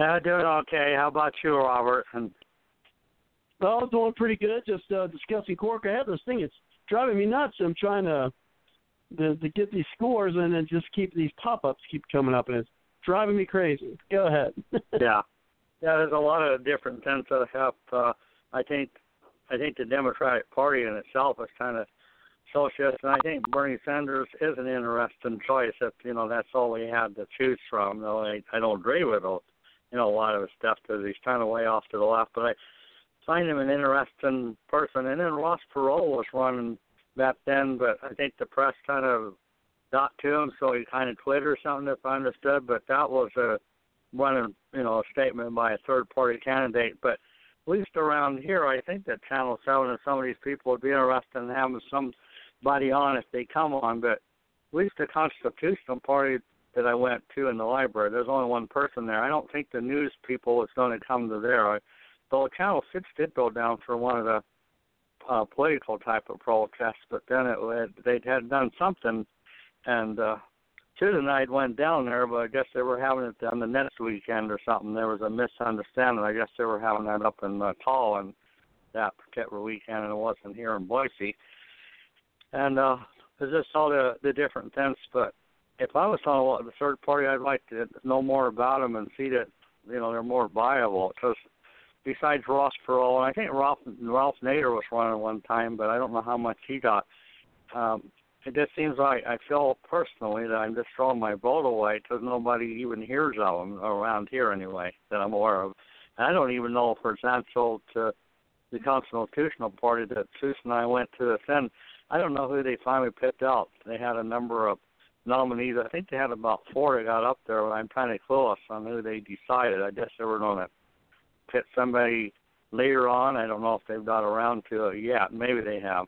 Question mark. So I I don't have a clue about them for one example. Am I still on the line, Robert? You are on the line, sir. uh, and who was it that was just speaking? Uh, this Gene. Gene. Uh, what's your name again? My name is Gene. Gene. Gene, G-E-N-E. Okay. Yes. Uh, Gene, Gene, my name's Randy Stufflebeam, and uh, uh, up until about three months ago, I was the national vice chairman of the Constitution Party. I am Okay. the uh, chairman of the Constitution Party here in Illinois, and also the chairman of the uh, Midwestern United States region, in which I have uh, 12 states that I'm trying to help uh, help them build their their parties. Um, we did uh, elect Darrell Castle as our presidential nominee at the uh, convention. So uh, now, which do one is that? What what? Pardon me. What state did he come from? Because I I kind of remember some of them. I think maybe the state he came from. Yeah, he's uh, from Uh, Tennessee. Texas. From Texas, the one from Texas. Uh, Uh, was he uh, kind of the Darrell- Darrell Midwest? Castle is from Tennessee. Oh, Tennessee. I Yeah. remember there was one He that was wasn't kind of from the. No, he wasn't there. There was one time a minister background, and there was one that was a That's, young uh, man. Texas. That That's Scott Copeland, who was uh, from Texas. Oh yeah, okay, I like remember him. Copeland. I like him. Yeah, I like him. Yes. Yeah, I, I like him too.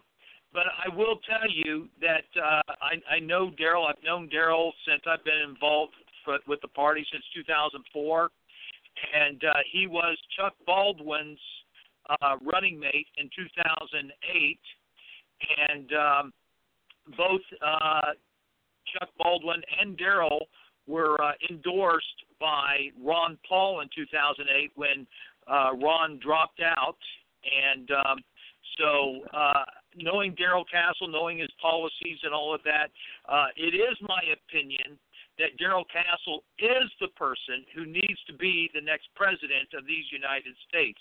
He has the right uh, domestic policies, the right uh, foreign policies, and all of that. The problem is he's running for a third party, and as you we've had our conversation on here, it, it's nothing but a cliff proportions uh, battle. And uh, but uh, we're going to be doing a. We didn't get ballot access here in Illinois, uh, so we'll be doing a uh, writing campaign for him. But uh, it is anticipated that uh, there Darrell will be on enough ballots across the nation that theoretically there would be enough um, uh, electoral votes that he could uh, really win the uh, election. Now, theoretically, you know, in terms of enough of the numbers are available there, you know, the reality is it's it's near impossible. But hey, that's why I'm here pushing for the parties to make that possible. Now I have a question too. It's kind of a curveball, but how was he picked? Did the voters get to pick him, or was he kind of picked in a convention like you know people were worried about Trump might be pushed aside and they would come up with somebody else? But I guess Trump had enough delegates that they left him alone. Because I know they would have shoved Trump out of the way if they could have, and picked uh, you know like in, Bush in the, or whoever. In the Constitution Party, because we have uh, we don't have a lot of states that have ballot access that are what's called established party. We wish we had it here in Illinois, uh, but we we don't have established party status, so we don't have what you know like the Republicans uh, necessarily the delegations uh, the way that the ma- two major parties, the Democrats and the uh, Republicans have. It's a little bit of a, a spin off of that because, like I said, we have uh, quite a few states that are not, uh, in terms of the state, a recognized party. So we have to make some concessions. We do have delegates, but they're delegates elected or appointed by the uh, either the the the voters of the the state if they are established, or by the chairman in you know some some form. Um, but they were all free delegates for the most part. Um, the states okay. allowed the delegates for the most part to vote the way they wanted to, and so um, uh, de- the the delegates uh, there there was no hampering or tampering of any of the the votes. Darrell Castle pretty much got it uh, first go around, got the majority of the votes in the uh, the first round of voting. Okay. I understand.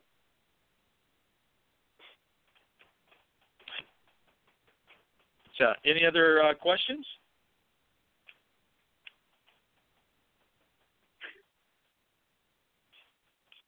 Back to you, Robert. I guess not. okay. Hey, Rob. And then yeah, we're still looking to see if uh yeah, we had a six one five uh who wants to chime in. Uh looks like we we've lost our call. So if you're out there listening still just give us a call three four seven nine four five seven four two eight and we will get you in. And let's go ahead and go back to you. Uh uh, I'm sorry, I was reading something and trying to remember your name, uh, Kelly. Uh, Kelly, maybe I'm having Oh. a seizure. I no, no, don't say that. I've had these before. They're not nice. Uh, when I was a young kid. But anyway, Did- did you- um, Did you did you did you just have a Hillary Clinton moment? I had a Hillary Clinton moment, and uh, and so we will get over to you, uh, Kelly, and then uh, Susan. Uh, thank you very much. Okay, well, I, I kind of went off on a tangent when you asked about the 45% liberty rating on Corker. Um, 45% in the normal test would be a oh, F. Um, one of the most important goals of any government agent, elected official, uh, local, state, all the way up to the president and the Supreme Court. The Supreme Court seems to get it right more often than not. One of the most important duties of our government officials are to protect the liberties of the people. Period. Um, I mean, government's role is obviously simplified in protecting people from people, protecting us from a foreign invasion. So obviously, the Constitution allowed a navy. Um, you know, the states had their own well-regulated militia. That's the Second Amendment.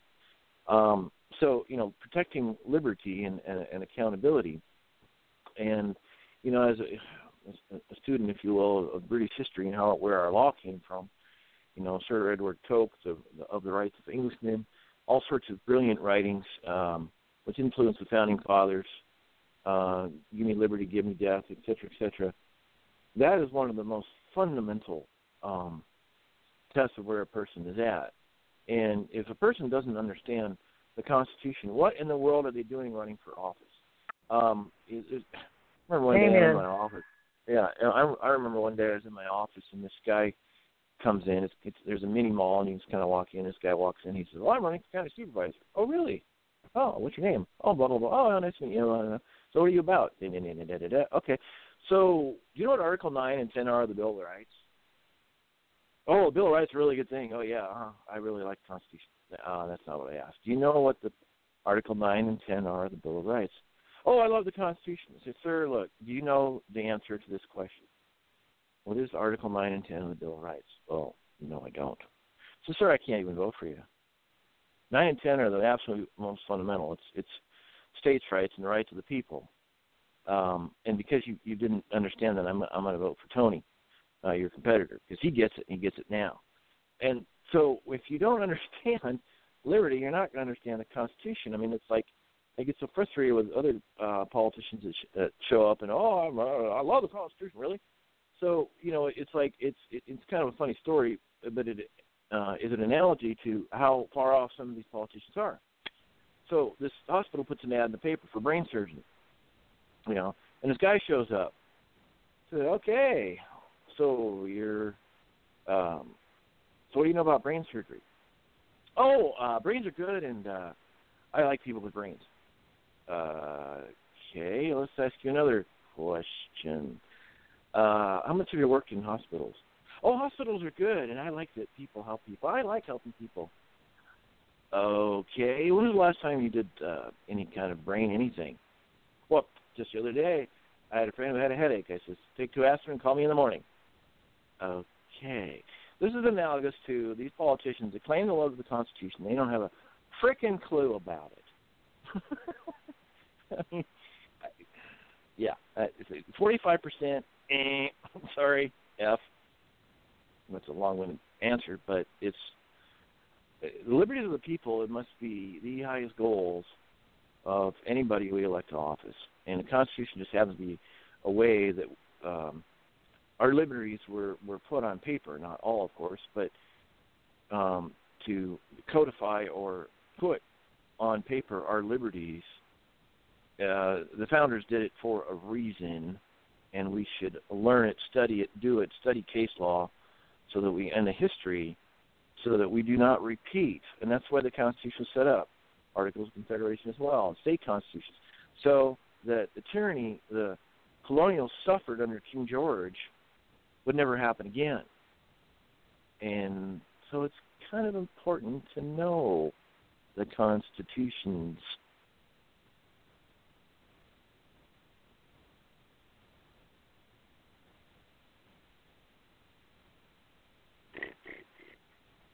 As we all let that sink in, uh, let's go ahead and bring John in the line. Thank you very much, John, for coming to the show. How are you tonight? I'm doing fantastic. Thank you, Sir Robert. You're welcome. Our, our, our knight in shining armor. And um, I just wanted, I just, I prefer I black armor to, myself. It's my favorite color. But go ahead. I'm just kidding. Go ahead. Uh, I just wanted to point out. Um, I thought Kelly was asking a trick question because the Bill of Rights does not have any articles he called the Ninth and Tenth Amendment articles, and that's why I thought it was a trick question. Because if they don't know that there's they're actually amendments and not articles, definitely that's a problem too. Actually, John, you are incorrect. And this is Randy Stufflebeam. The Bill of Rights was passed as a document known as the Bill of Rights. And if you'll go take a look and Google it, you'll find the Bill of Rights and you'll find that they have articles. But when you look in the um, Constitution, it lists each of the uh, amendments They- as amendments. Correct.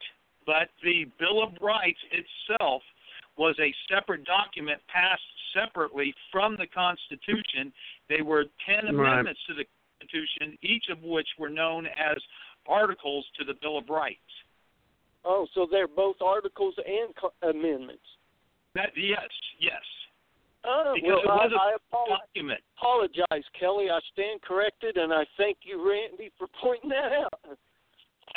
Well, here's- That's here's- quite all right, so that- brother. that- quite all right. that's that's fine. You know what? What's kind of amusing is that the the, the Bill of Rights um, was passed, and by the way, a stunning a stunning read is the preamble to the Bill of Rights, not the preamble to the Constitution.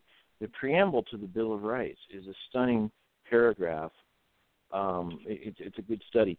But what's interesting about um, the Constitution was actually ratified enough that the first uh, Congress was assembled, voting for, et cetera.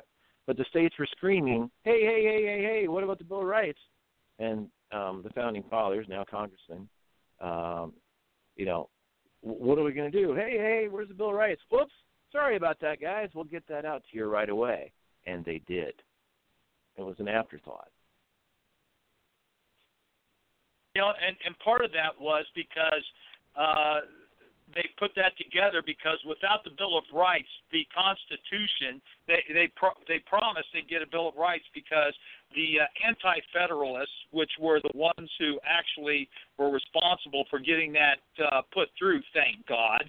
Um, you know, they they they would have been overly influential in saying, "Hey, look, we'll not get this uh, Constitution ratified uh, without Mhm. providing a Bill of Rights." So, you know, when you look at the uh, how that all took place, it's pretty, quite frankly, miraculous in my opinion. Oh yeah. Well, I whenever we all start talking about the Constitution, I always feel that it's just everybody's opinion as to what it actually means, and since there's no mutual agreement, you know, like the Declaration, they ended the Declaration saying we mutually pledge our lives, our fortunes, and our sacred honor, blah blah blah. Well, when it comes to the Constitution, everybody has their own interpretation or opinion of what everything means, and none of us seems to agree. So some people, like especially uh, the Black Lives Movement, they're like, "Oh, that Constitution don't mean squat to me." And to a point, I agree with them because um, blacks or slaves at that point were relegated to one fifth of a person. So I mean, you know, who interprets it to mean what, and which is the correct interpretation? Well, actually, um, you know, uh, a lot of people say that about the Bible, and to a large degree, that is absolutely true because, you know, people like uh, the, the apostles, like uh, uh, the uh, like Paul, or you know, the one of the like John, or any of them, they didn't write a commentary about what they specifically meant when they wrote per- particular portions within the scriptures. Consequently, we are left to our own devices to try to understand the times and all of that to come up with a correct understanding of exactly what they've said. However, unlike the Bible, the founding fathers provided much commentary as to the meaning of the Constitution. And um, uh, the, the primary source of interpretation of the Constitution came from what we know as the Federalist Papers. And uh, it was written, you know, by three guys, John Jay, who was uh, one of the first, if not the first, um, uh, Supreme Court justice. You know, Alexander He- he- he Hamilton, was- he of course, the the founder or the the who's considered the uh, father of the Constitution, Madison. And so these three guys wrote a, a significant portion. In fact, our uh, Supreme Court, up until a few years ago, used to use the uh, Federalist Papers uh, pretty much exclusively to interpret all issues. You know, when it comes to constitutionality of issues, they would interpret that their decision by what the Federalist Papers had to say. It's been a recent development that they've rejected uh, studying the Federalist Papers and that they have started using international law and other things uh, to interpret and use to decide cases. But uh, we do have a really good understanding of what was meant by our con- in our Constitution because our founding fathers wrote prolifically about it, and um, in- in addition to the Federalist Papers, there's also the Anti-Federalist Papers. Those who spoke strongly about uh, the issues contained within the Constitution, and I dare say that uh, consequently, um, most or subsequently, I guess is the right word. Um, uh, most of what those anti-federalists wrote about has actually come to pass. One of those was that uh, if that it was stated, if you pass this uh, Constitution, there will be a civil war. The only thing that was wrong with the uh, with the uh, uh, foretelling of the Civil War was, I'm sure that he thought it would happen within a few years of its passing, you know, but it still took place, even though it took place almost 100 years after the um, the uh, ratification of Constitution. So uh, we really do have the ability to get a very good, clear idea and understanding of what the Constitution means by reading the writings of the founding fathers. And that's one of the things that I do is provide resources on constitutionally correct so that people can read those uh, very items. And what's that uh, website? Constitutionallycorrect.org. There you go. Thought I'd open that up for you there, Randy. Robert.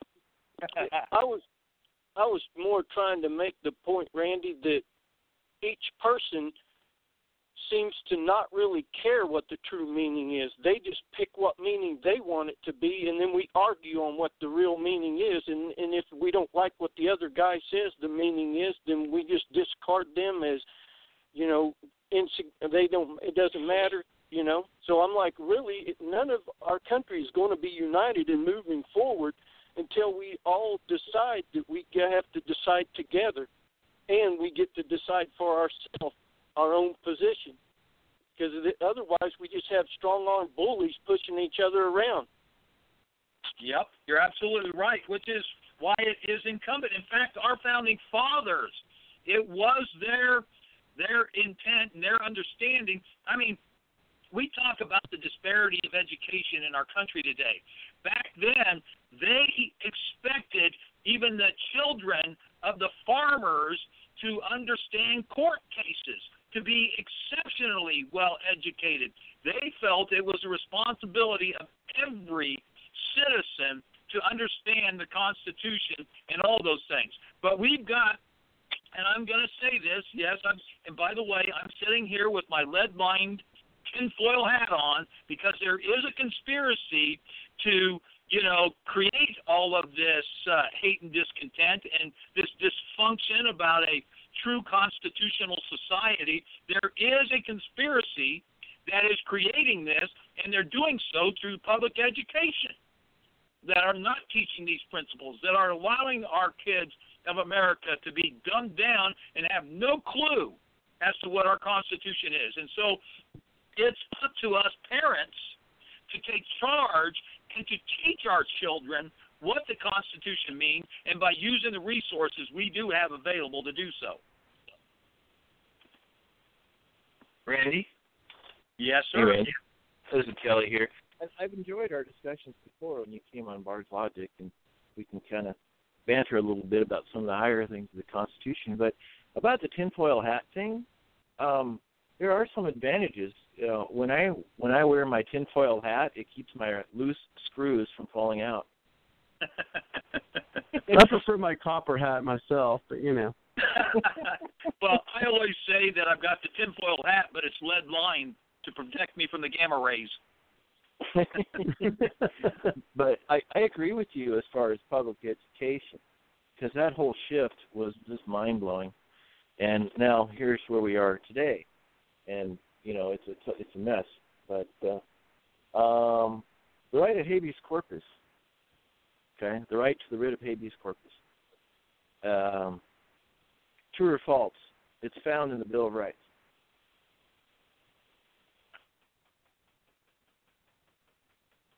In the Bill of Rights. No, no, it's it's found directly in the Constitution itself under Article One. Uh, let me get it. Don't look. I gotta look. I forget. Article on Section Nine.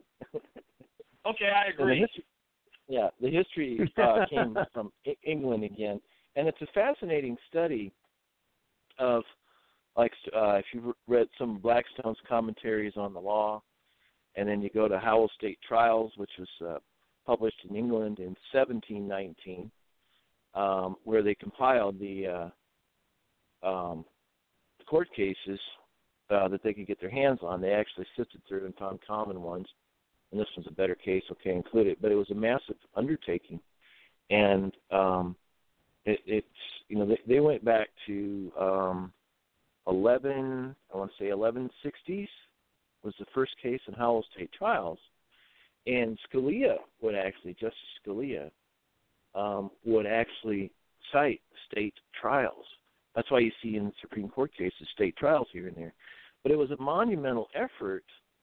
Um, you know, if you imagine you were Thomas Jefferson, you would study elsewhere. He went to law school, so he had to have studied Howell's state trials or the state trials of England.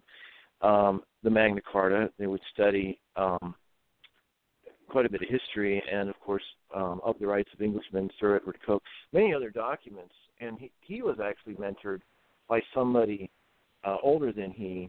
What was he like, 30 or 33 when he wrote the Declaration? And uh, by it, the way, fascinating. He was what? Speaking of the Declaration, I got a question for you, Kelly. Uh oh.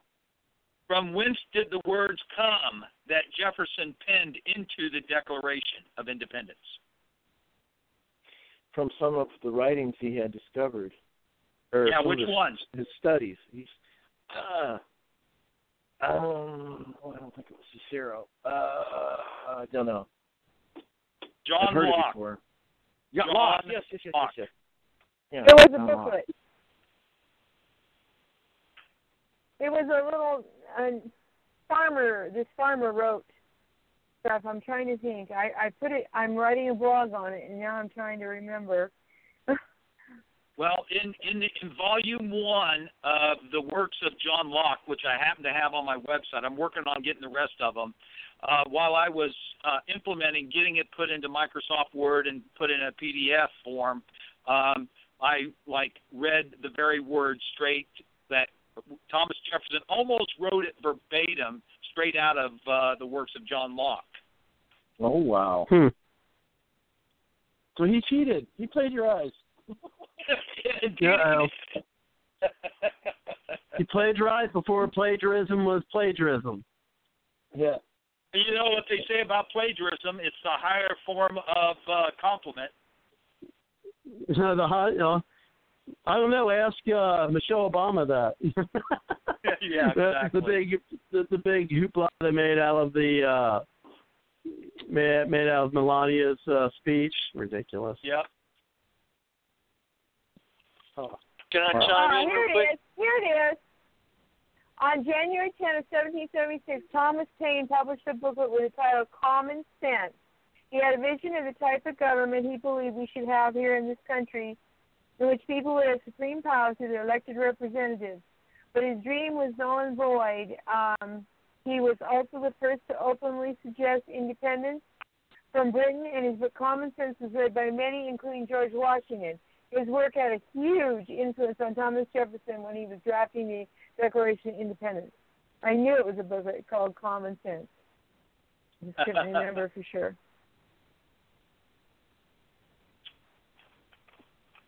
So there you go. Hey, hey Randy, Well, we're have you a ever, Go ahead, Kelly. Even though we are getting way off topic here, but I know that Oh, I, happens I know, I know. uh, I, well, with I the organic it. nature of the show sometimes. But go ahead, Kelly. Uh, well, I love it when I come across somebody who studied the history of the development of our country. Um, have you read Thomas um, Thomas Jefferson's letter to Thomas Paine, penned on July second, seventeen eighty nine? Um, it is so absolutely mind blowing.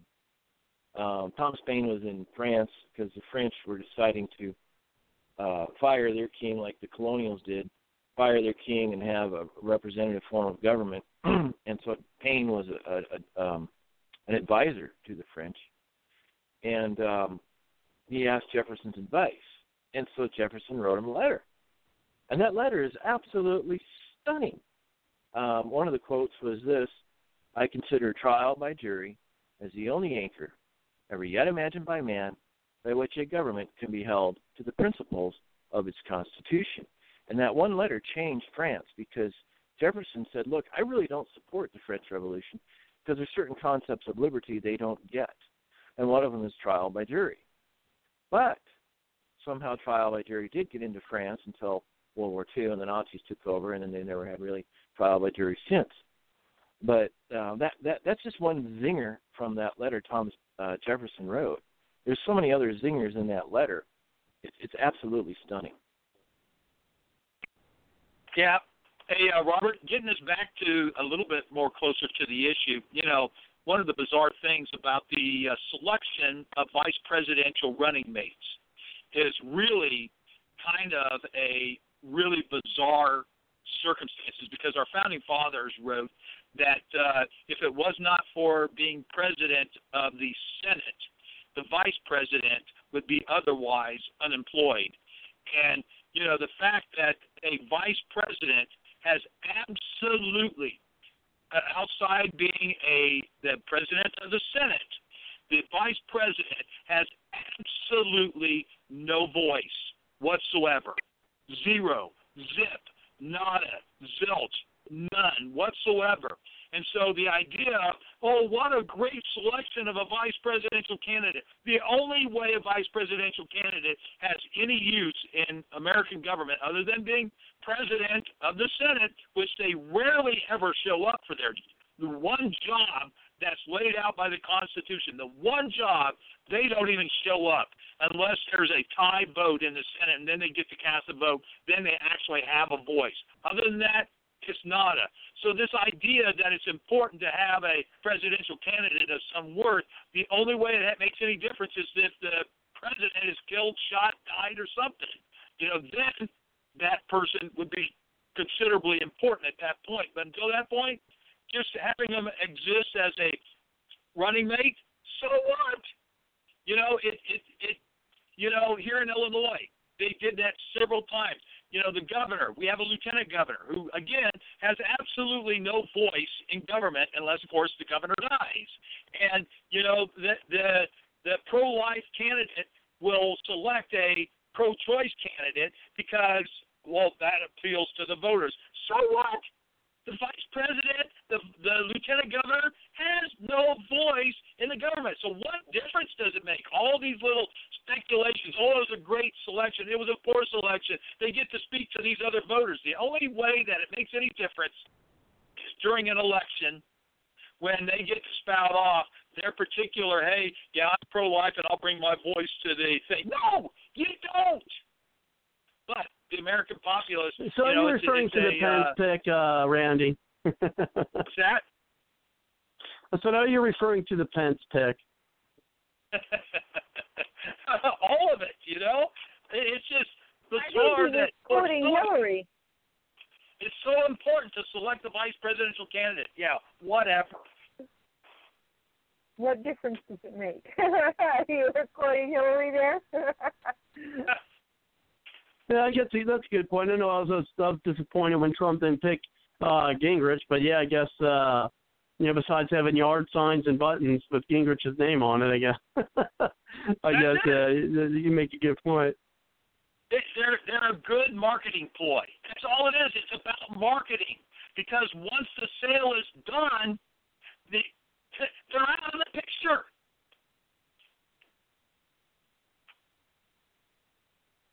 Well, Now, I think that's a good segue. Now, now granted, Segue to our next point. And, Okay, we can go on next. I was just going to say, you know, when uh, uh, what's her name, uh, Palin was running for vice president, right? Her she she was debating um, Biden, and she, in her infinite wisdom, yeah, as vice president, because there's nothing in the Constitution about it, I get to do whatever I want. No, you don't. But you know, uh, the vice president does whatever the president tells him, and so you got Biden going off, traipsing around, you know, uh, and now Kerry, you know, traipsing around the globe, representing the United States, but has no constitutional premise for doing so. well, and, and bringing it back to Cindy, she wasn't able to make us, uh, you know, live tonight. She was in Texas actually, and she wasn't in a spot where she could call us in. She did bring in a question uh, for you, Randy, and she asked uh, if Trump is indeed uh, elected president. Do you believe that he will uh, adhere to the Constitution, or will he be tempted to, uh, I guess, what was her term? Let me let me look at her term because she texted to me. You would be tempted to, she didn't use the term, but uh, tempted to change things with a pen and phone. It's a really good question, and it's my contention that you know just like George W. Bush, he talked a good game when he first went in, but there was so many unconstitutional things that he that took place. Um, I I just believe that Trump will get swallowed in. There's a couple of few. There's more than a couple of things that I I like what he said, but I have absolutely no faith that he'll accomplish them. And what are those? Well, um, you know, one of the uh, one of the things was the uh, whole being friends with Israel. Uh, I mean, I I happen to like that idea, but I just understanding who actually is controlling so much of it. I just those I just don't see it happening. Meaning those relationships and that sort of thing. Um, you know, I, and as you know, I saw the border uh, I think I think you know that, don't you, Robert? That I was on that documentary called Borderland. Um, gosh, uh, was it a while a while ago that uh, you you we we talked about it, or? Yeah, well, it was in 2013. Um, I was. Yeah, it might have uh, been. Why not? Yeah, in October, well, September, October 13. Um, I was in a documentary that tracked the uh, lives of three migrants who died in the desert uh, coming into the country illegally. And, uh, you know, the things that I saw and understanding, you know, I'm telling you, if out without spending, without spending, or should I say, without budgeting another red cent, we could close the border down tomorrow if we wanted to. We have the resources already in play that could absolutely close the border down without having to worry about building a wall or anything else. We have the resources already in play with the electronics, the manpower, and all of those things. If we wanted to shut that border down, we could do it tomorrow without having to budget another red cent to do so. I've seen it with my own eyes. And so hearing, you know, uh, hearing Trump talk about I will build a wall and all this other stuff, it just tells me that people don't really know what's going on with the border, and there's so many, so many other things that are are you know problematic. I just don't have faith. That's that's the problem. When I see what and, and somebody mentioned Perot, you know, uh, if you actually look at what what the real story is behind all of that, I mean, there's parts of that we will never know, but you know, uh, in August of whatever year it was, um, 90 was it 92? I forget. Um, whatever year he was running, uh, in that in August of that year, he dropped out of the race. The reason the, uh, the reason given for dropping out of that race was there was a threat against his daughter who was about to get daughter, married. yeah, I remember hearing about that yeah, there was a threat to expose some naked pictures of her or something. I, I don't know what the specific uh, content of the pictures were, but it had the context of being, you know, nude pictures or something like that. And so uh, Ross Perot dropped out of the race to uh, allay the embarrassment of his daughter for that that marriage. Well, then come to find out, it was quote unquote a hoax. Now, here's the thing uh, Ross Perot was ahead of Clinton in the polls. I believe that Ross Perot, if he'd have stayed in the race and stayed the course the whole point in time, he would have become the next president of the United States at that point in time. But he dropped out of the race and lost the faith of the voters. They they come back mm-hmm. and said, well, that whole thing was uh, a hoax. Now here's a guy. Now you got to bear in mind. Here's a guy who put together an armed force, went into another country, and got back American hostages. Now, yeah, yeah. I remember hearing about that. Okay, remember he he's a billionaire that put together an armed force to go into another country and bring back actually some of his employees, but put together an armed force, invaded another country, and brought back the uh, hostages. And here's Mm-hmm. somebody that has the resources of being a billionaire and has the tenacity to go out and take out, you know, the the people who were holding Americans hostage who's going to be afraid of somebody who's going to expose his daughter to and couldn't have put together a force of private investigators, found the guy and taken him out. You're going to try to convince me that that guy that has the power and the tenacity to go invade another country to bring back Americans would have been somehow uh, intimidated by somebody who had these pictures that actually came out to be a hoax anyway, and then he jumps back into the race. Say all that to say that I believe I don't know how you intimidate a billionaire, you know, like Ross Perot that had those kind of tenacity. But I'm going to tell you, it's my opinion, somebody scared him and so he dropped out of the race, and then you know came back in to kind of quote unquote save face, but then you know was never able to recapture what he had lost, and he did not, incidentally, influence the election by coming back. He did not receive one single elector in the process. So he didn't rob any votes away from Clinton or anybody else. And so people who say he, he affected the rate, he didn't. But I do believe he affected it in the fact that he dropped out and then did not get any votes to win the race. And I believe, you know, somehow he was intimidated. I don't know how you intimidate a billionaire that has that tenacity, but that's why I believe that those global elites that control our Federal Reserve, that control the U.S. economy, they're they're they're people to be reckoned with. Yep. They are. That's why I don't have faith in what Trump has to say because I believe that there are controlling forces that will trump Trump. Well, and one of one of the first concerns I had, uh, you know, with, with Trump is that you know, with speaking of Mike Pence, this is pick uh, for VP. I mean, I knew Pence was the person uh, that the establishment wanted, uh, but now you know, with with talk about uh, you know Corker uh, being on a short list for Se- Secretary of State, which is another establishment guy. Yeah, it's like, well, you know, if he just gets keep up with the status quo and put a lot of established people, establishment people in his cabinet, if he were to win, uh, then it's not going to. How are people going to expect anything to change? Exactly. So you can't tell me, you know, Trump's an outsider when it, the the you know, it just absolutely reflects that he's an insider.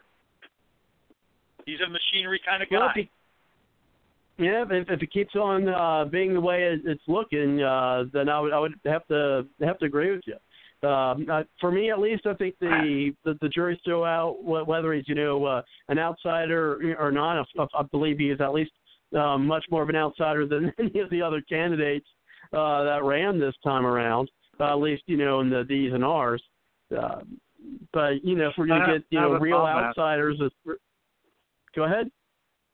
Oh yes, I have a comment. Hopefully, Trump can do some good. But if somehow a third party was able to get in there, what's to keep them from, you know, threatening them or whatever to get them to fall in line, and then they'd have to deal with the Republicans and uh, Democrats in, in Congress too to even go on with whatever they they were trying to do on a new two, program. Two separate things.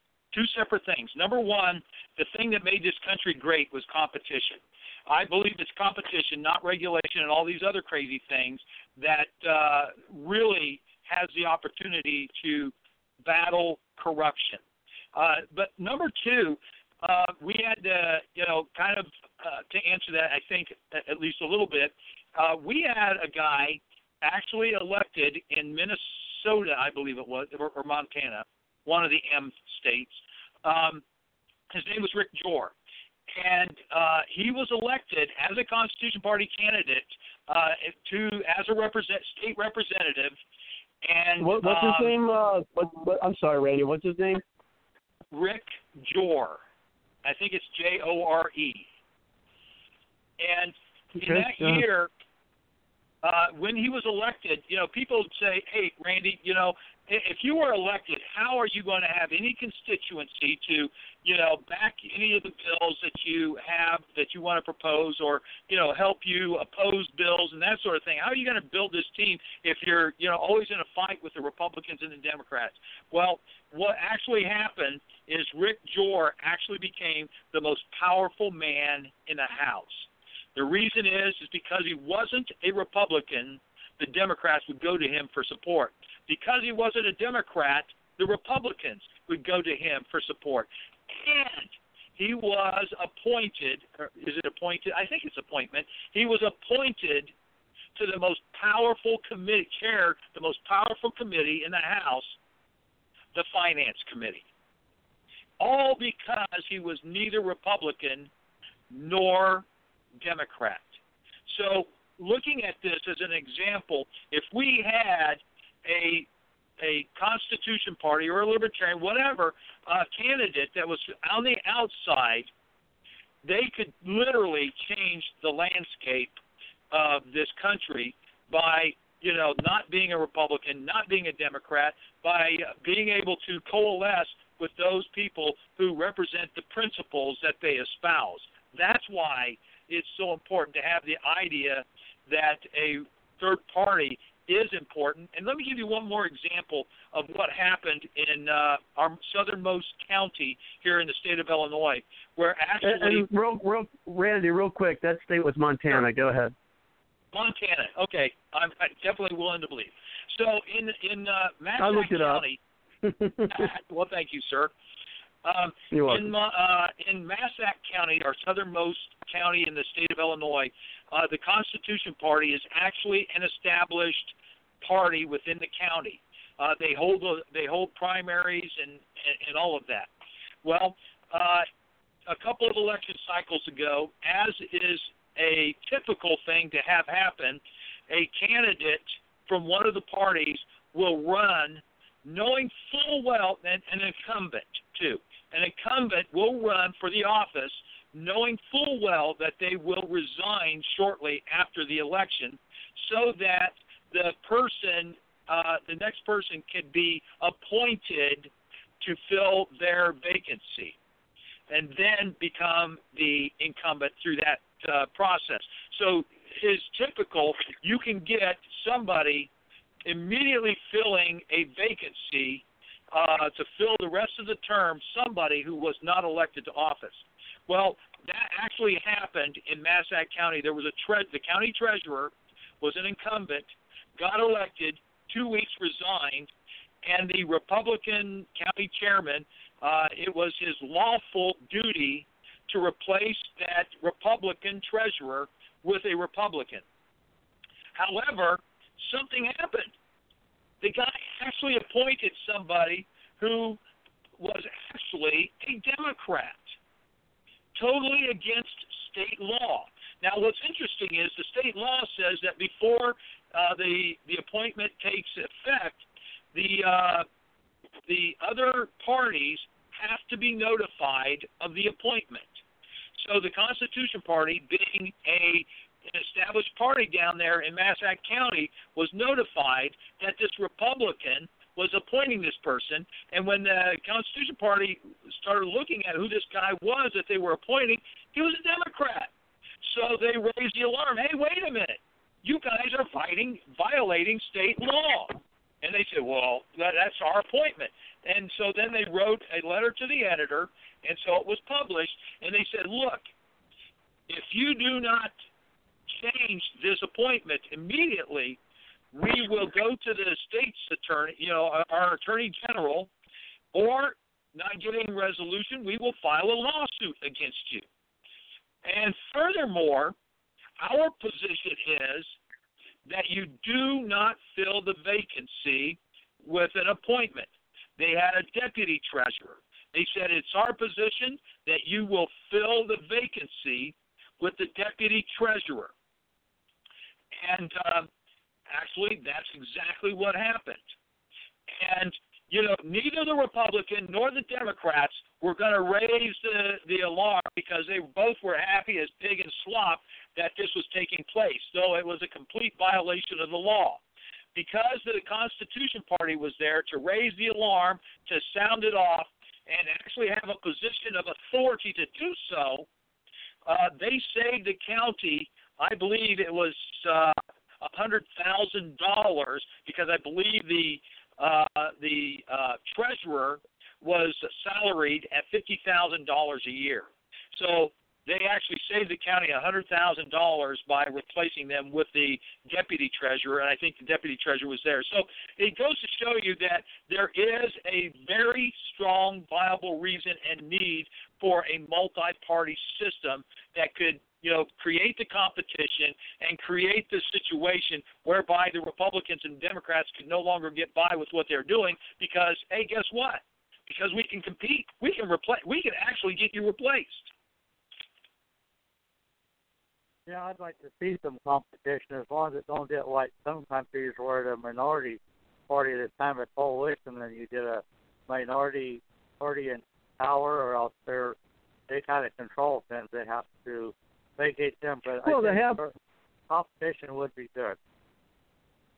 Well, in those types of parties, I mean, Ireland's been doing it for you know hundreds of years. uh, You know, I guess now that they had, well, you know, or close to it. Um, or they get a system of multi-party, you know, multi-party system.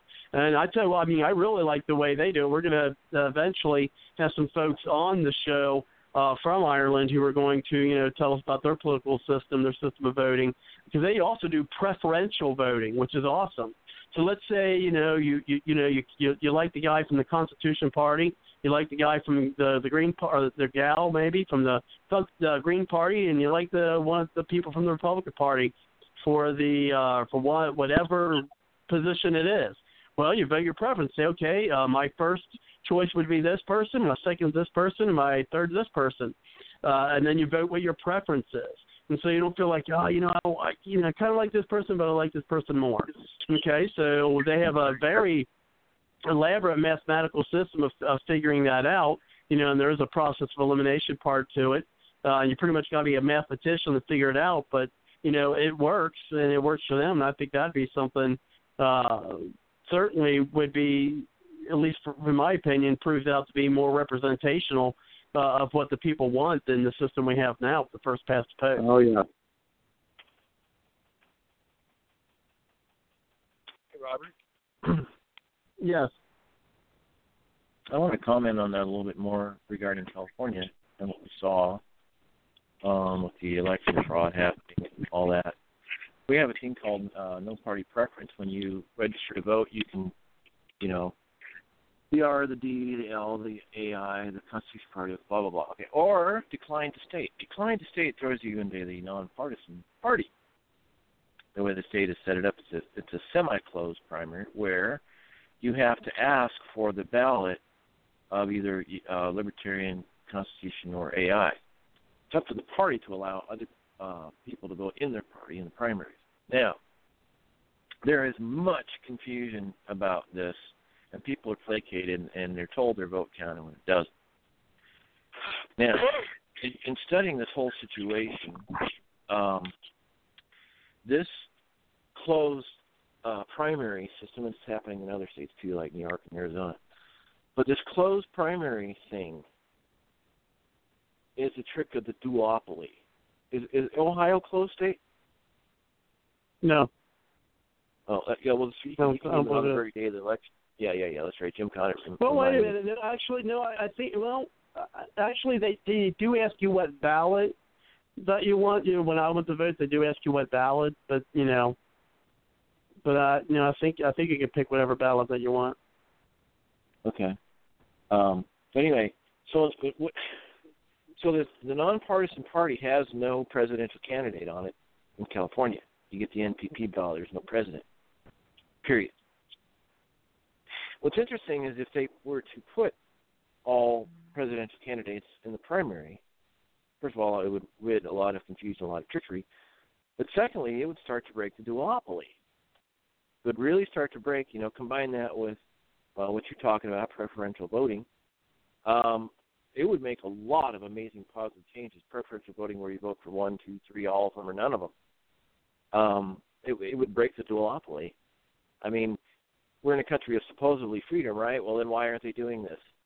Why aren't they, you know, letting NPPs have all uh, the candidates listed on the ballot? Well, they can't do that because they're going to force somebody into Republican or Democrat.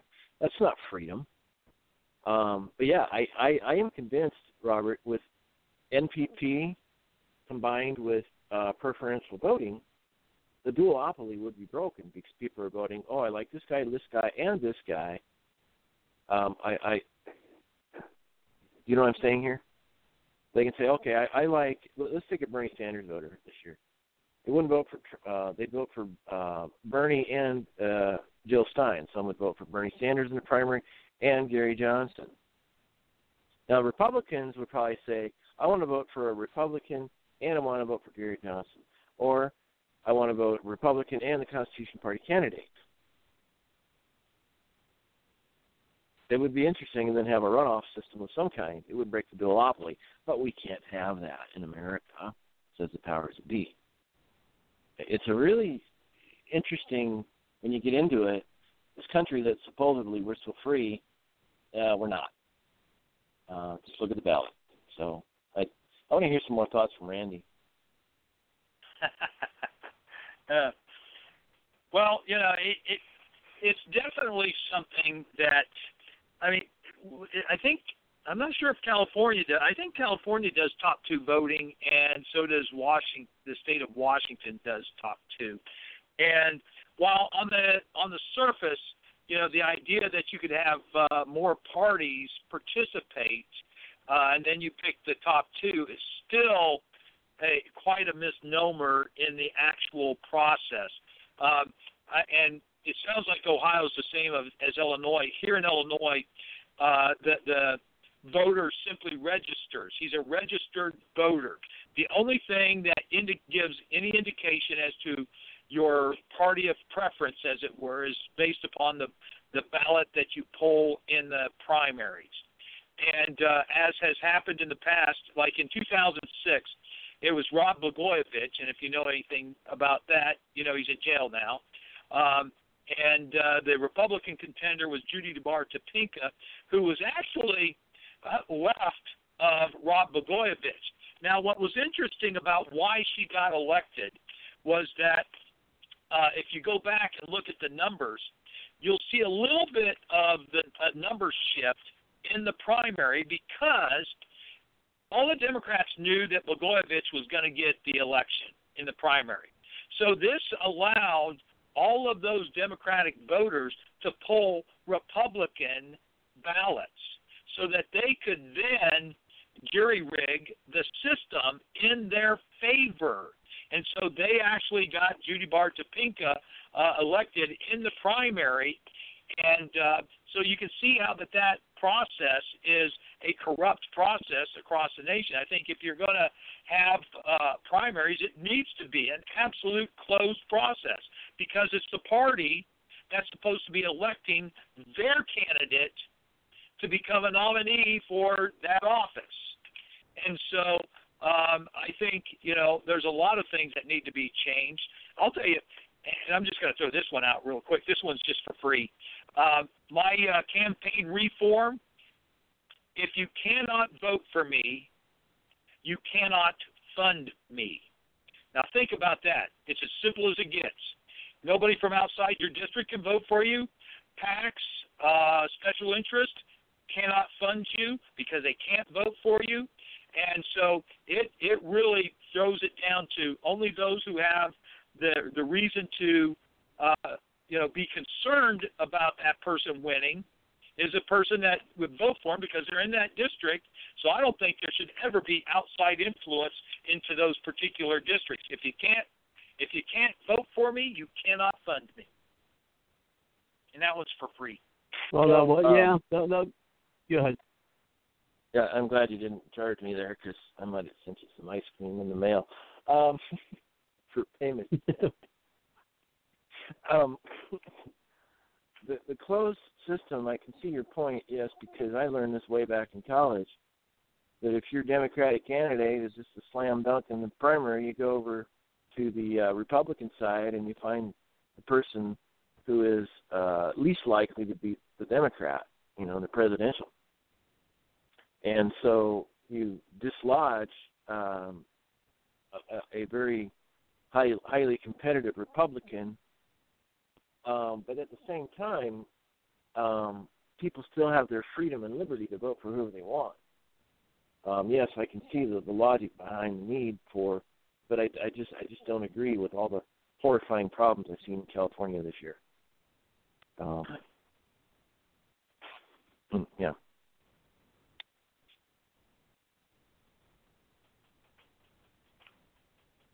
Well, you know, they, they, you know, I have heard. I'm sure everyone here has heard about, you know, at least something with California.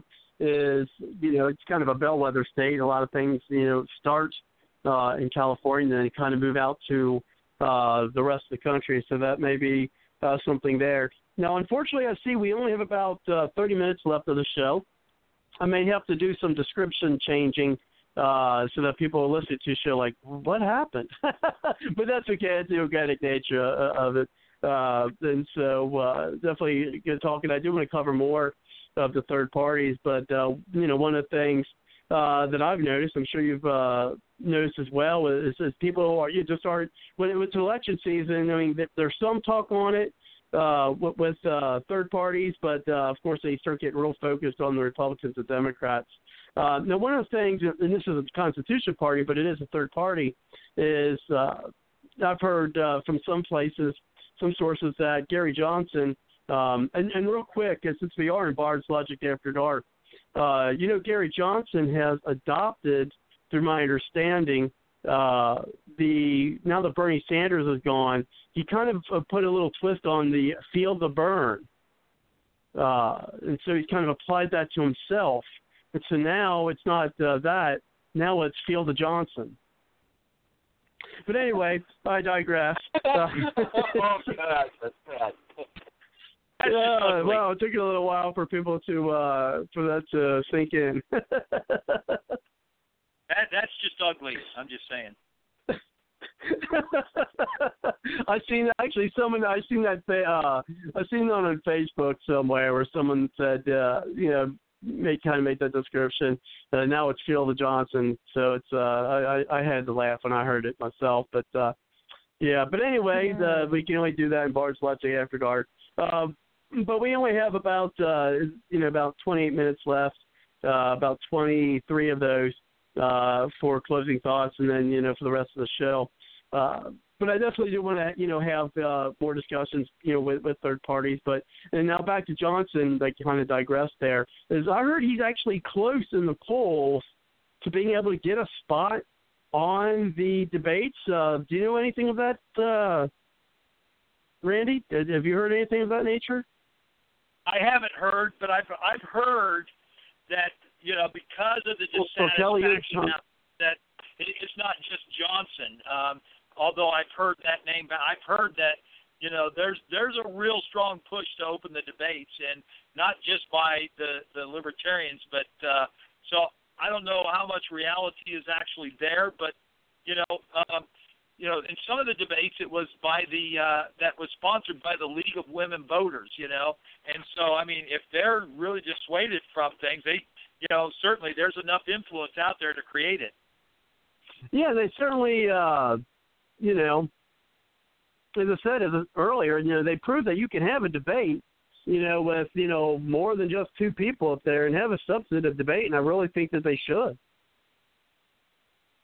Well, you know, I think what would happen, you know, and I think most people, you know, in in times past, most people would say there is an important value to having a third party, and that value is that they create a conversation on topics that the uh, others would like to avoid. And so if you have them involved in the uh, debate process, then you open up a spectrum of issues that the others would just simply like to avoid from talking. And I think there is a, a, a an interest to have that you know dialogue actually take place and open up. Do what do you think the, the, the chances are of actually at least even if it's just one debate uh, of that happening? You know, I I I'd be I'll be skeptical if it actually happens. Just like it, it just because of all the saber rattling, and I've seen it in, in times past where they've talked about that, and then what happens is they uh, say, "Oh well, you know what? We will talk about hugging trees today." You know, or you know whatever.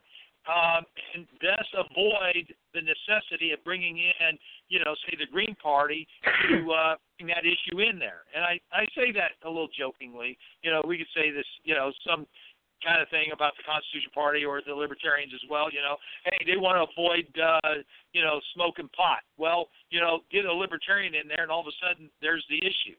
So, you know, it's I, I think there's a certainly an important aspect of it, but I certainly know that they take steps to avoid those, uh, despite all the saber rattling. Hmm. Hey, Robert. Go ahead.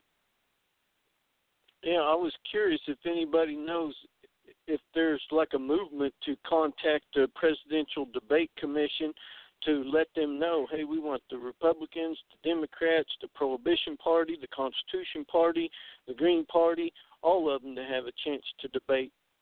I want, do you have you anybody heard about any kind of thing like that to contact the Presidential Debate Commission and and get their I, I moving on that. that? Well, well, what what they would do is they would state the they would state the fifteen percent rule. To be honest, if if, if somebody's even called that. Yeah, I, What- what do you I've, uh, think? John? I've, oh, are you done? I'm sorry. You're not you're Well, not just yeah. saying that because your petition for Newt kind of fell apart, are you? What's that? I said you're not just saying that because your petition for getting Newt as the VP for Trump fell apart, are you? Uh, am I saying what? That you're trying to contact the Presidential Debate Commission to get something like that to happen, they would give us an excuse that you got to hit a certain percentage. Oh no, because there's people who've tried it before. Yeah, Oh, but there's yeah, people they- who they there, have. there, there's people Not who, there's there's people who uh, called them, petitioned them, things of that nature. Uh, no, it, it, it's kind of a you know doing it that way. I don't know. I, I don't think there's there's a there's a big enough push. You need a, a much bigger push than what there exists to do that. And they'll say, well, if you want to change if you want to change it, then you'll have to, you know, somehow get the the percentage change. And of course, if you can't have everybody, including the Prohibition Party, to you know be on the stand, because then you'd have too many candidates. That's why I would suggest that you only have, you know, whoever the top three tier are of the alternative parties, or maybe even two, uh, to to be on that uh, stage. Well, how's that justice? Well, you, That's you know, right. you're not going to be able to have. Every, I mean, let's be logical though. You're not going to be able to have every. I mean, go ahead and Google third parties or alternative parties or independent parties or something like that nature, and you'll see a, a, a, a gigantic list, frankly, uh, of third party and alternate parties. I mean, you got all kinds of parties out there, uh, ones that you've probably never even heard of. I'm sure, and, and to try to say, well, we're going to give you know everybody a chance to be, uh, you know, on the debate floor just would not be feasible. It's just not. Now, having three other people on there, like the Republican debate has shown, I mean, when you had 10, 15 guys or gals on the stage, it, it didn't make sense. Okay, it just it didn't make sense. But now, you know, but if you got, uh, you know, five, that that, you could still get, uh, yeah, as I said, a substantive debate debate, but m- much more than that, and, it's it's you're just going to get what you've seen. But you know, when they had you know nine, ten, you know, people up on. The, I mean, think about it. They had so many people in the Republican Party debates. They had to split it between the upper tier and the lower tier debates. There's yeah, there's no the way to do that. Was playing games, Robert, so they would ask them these ridiculous questions that took it away from policy and substantial, you know, substantive conversation. Well, you're not going to, for one, there there'll there'll just be the restrictions of time to try to have, you know, all the third, you know, third party or alternative parties, you know, up on on the stage. I think, you know, having, you know, five on there, and then who knows, maybe you can have the lower level debate for the presidential debate. I don't see that very much likely happening. Uh, but you know, I guess that's something that's a possibility. But I mean, you have to do uh, things within feasibility. It just, I mean, as I said, Google a list of third parties, and you'll be amazed at how many there actually are.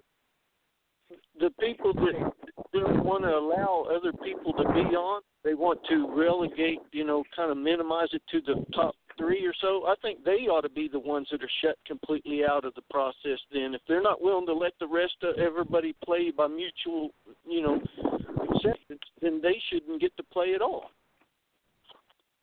You know, um, I'm going to go ahead and answer your question about people uh, petitioning for more candidates on stage. Well, this whole thing was put together by Republicans and Democrats to keep third parties right. out.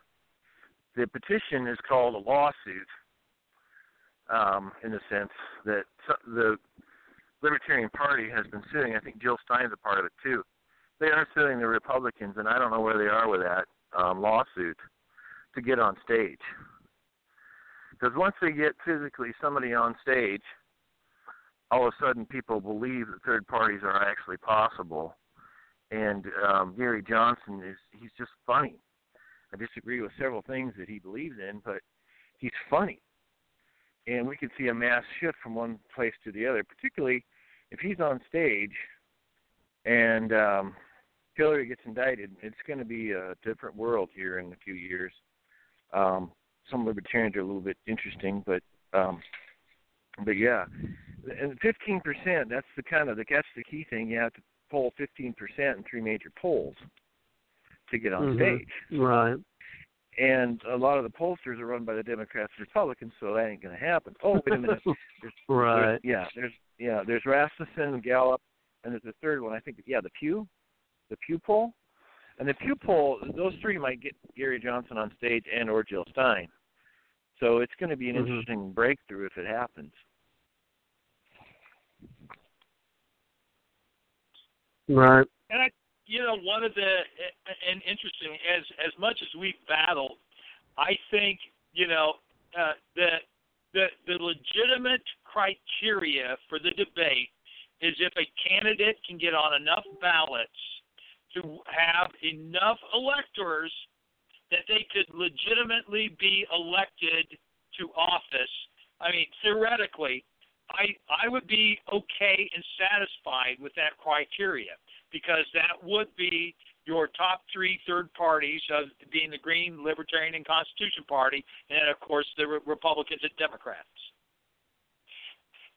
Commission on the Presidential Debate, which is a corporation, by the way, the Commission on Presidential Debates has basically three rules to be on stage. One, you have to have, obtain the age of 35. Number two is you have to be registered in enough states that you could actually win the presidency. And the third is you have to have 15% in three major polls.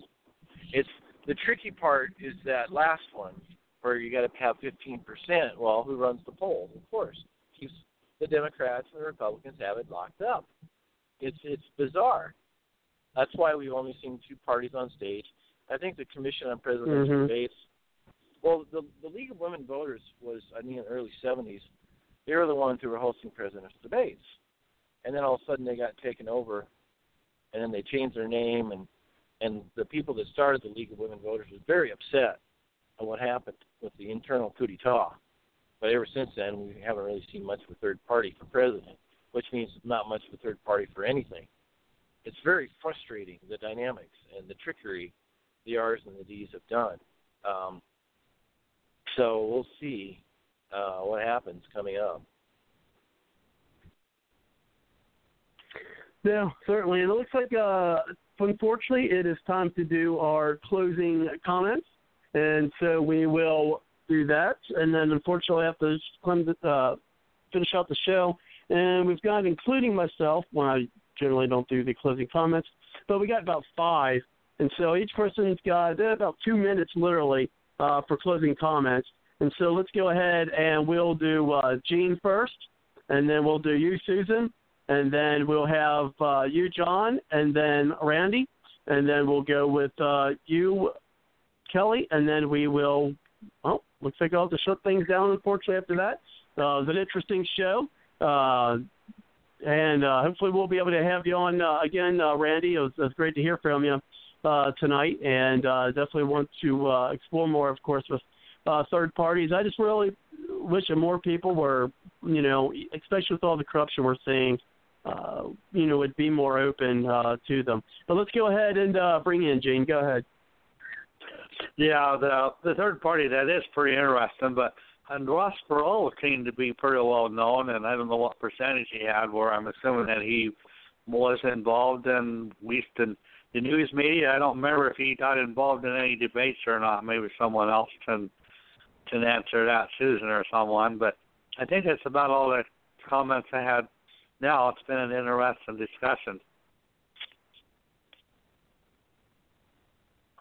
Well, thank you, Gene, of, uh, of course. And uh, if you could take the link and uh, share it out to folks so they can uh, listen to our conversation and uh, pique their interest, and they can join us uh, here on the show as well. So I also have it where you can tweet it out. I believe I do have that fixed. So you can go to the homepage at www.bardslogicpoliticaltalk.com and tweet out the, uh, the the link, or also you can send it out through email uh, because on the contact page, uh, if you scroll down, you will have the email that I send out to folks uh, for the show. And so just copy and paste, and you can send it to your email list uh, to get them to uh, listen into the show and, you know, hopefully call us in some nights and join us and spread the word. And with that, let's go ahead and bring it over to you, Susan. Thank you. Um, I assume that you all, I know this is not even close to topic, have heard the dumb thing that John Kerry said. Yeah, I tend not to listen to much con- of what comes out of his mouth, so I'd have to say no. that air conditioners are as dangerous as ISIS. Oh, yeah, I've Um, seen that. Yeah, the air conditioners okay. are more dangerous than ISIS. I did see that. I didn't read the Yeah. article and I didn't listen to him, but I did hear about it. well, I had a guy in my group that said, "Where is the petition to have air conditioning removed from the State House and the White House?" To him, anybody on here want to start one? I'll be glad to pass it around. I'll be glad to sign it, and I am going to call on that because I agree. If you're going to say that, then you need to, you know, you need to walk the walk and talk the talk. Uh, you talk, if you're going to talk the talk, you got to walk the walk. And uh, obviously, Kerry probably has an air conditioner in his car, and, and Yeah, I'm sure he Everywhere. does. Hey, I Uh, prefer to have the other thing geothermal is- heating and cooling, but go ahead. uh, you know who Julian Assange is, if I'm pronouncing it, his name right. Um, he said that his organization plans to publish a lot more material concerning elections in the U.S. I'm looking forward to that because I like both Snowden and I like Assange. Um, she, he said that Hillary is she tries to blame the Russians, blame the Chinese. If she does that when she's in government, that's a political managerial style that can lead to conflict. He is not confirming or denying that Russia was behind the theft of the private communications, but um, I'm gonna I'm gonna be real interested in what happens with this because I believe the Assange and uh, Snowden both know whereof they speak. And speaking of petitions, I don't know if someone just sent me this. Uh, uh, a Pega uh, McIntyre sent me a petition uh, on Facebook. It looks like I just got it. It says, Robert, your voice will make a dis- difference. Sign the petition. Uh, Pega McIntyre has asked for your help to get Gary Johnson on the presidential debates. How you can help. If this petition gets enough signatures and enough exposure, it is my hope that the CPD will have no choice but to include Governor Johnson in the debates. Otherwise, it may appear to voter, voters that the two parties are not rivals at all and actually work together quite well to keep outsiders from being elected. It says read more about this petition. And let's see. Mm. So the the Commission on Presidential Debates states its own website that the Commission on Presidential Debates was established in 1987 to ensure that debates, as a permanent part of every general election cycle, provide the best possible information to viewers and listeners. We believe that the mission statement to hold true. The debates must be open to more ideas uh, than the two we're being given. We don't believe that our ideas can all be placed as firmly in one camp or the other, and thus a third option is needed. Because of this, we strongly insist on Governor Gary Johnson's inclusion in the presidential debates. That we, the people, they should have capitalized uh, the we and the people in that. But anyway, we can hear that his ideas have decided ourselves that he would make a good president. Signed, Isidore Calodron. Okay, well, I may very well sign this because I think we should have those. But anyway, I took uh, time away from you, Susan, and I apologize. Uh, but we'll have to, uh, if you got about a minute, That's you can okay, uh, finish out a comment. Okay, well, Don't uh, then let's uh, go ahead and bring it uh, over to you, John, and uh, we'll move uh, move forward. And uh, what I'll do is I'll uh, send that over to that that petition uh, over uh, the link in the chat to you, Susan, if you want to look at that, and uh, anyone Yeah, else uh, if you want me be to send that over to you. All right, uh, go ahead, John. I just want to do a shout out of support for all the whistleblowers. You know, we have Daniel Ellsberg, we have WikiLeaks Julian Assange, we have uh, William Binney, Thomas Drake, Edward Snowden. If it weren't for these people bringing forth the sunlight, we would not realize the devastation of the corruption that's going on. And we need more of that. And I want to thank you for doing this show and all of the expertise of the people that's brought. Come on, you know Kelly and and all everybody that's talking, and it's just always a great every Wednesday night for me to look forward to. And I thank you all for being a part of it. I yield the No, I appreciate it, John. Thank you. You too. And that that brings it over to you, Randy. Well, Robert, you know, I uh, I I, I uh, texted you before uh, early in the show that I didn't have uh, really much to contribute, not a whole lot on my mind, you know, to participate. But I think you I contributed a lot. you know, as as happens, I I I I I I, hijacked your your show, and I apologize. But uh, I I will end Oh, with that's this real okay. quickly. you're a good you're a good man. I appreciate you, brother.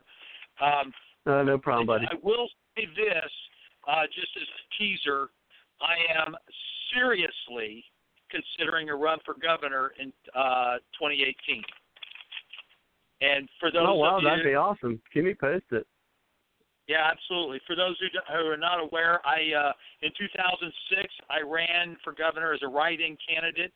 I was pretty fresh out of the Marine Corps. I was a nobody from Nowheresville that nobody knew, and still received nearly 20,000 officially recorded votes as a write-in candidate.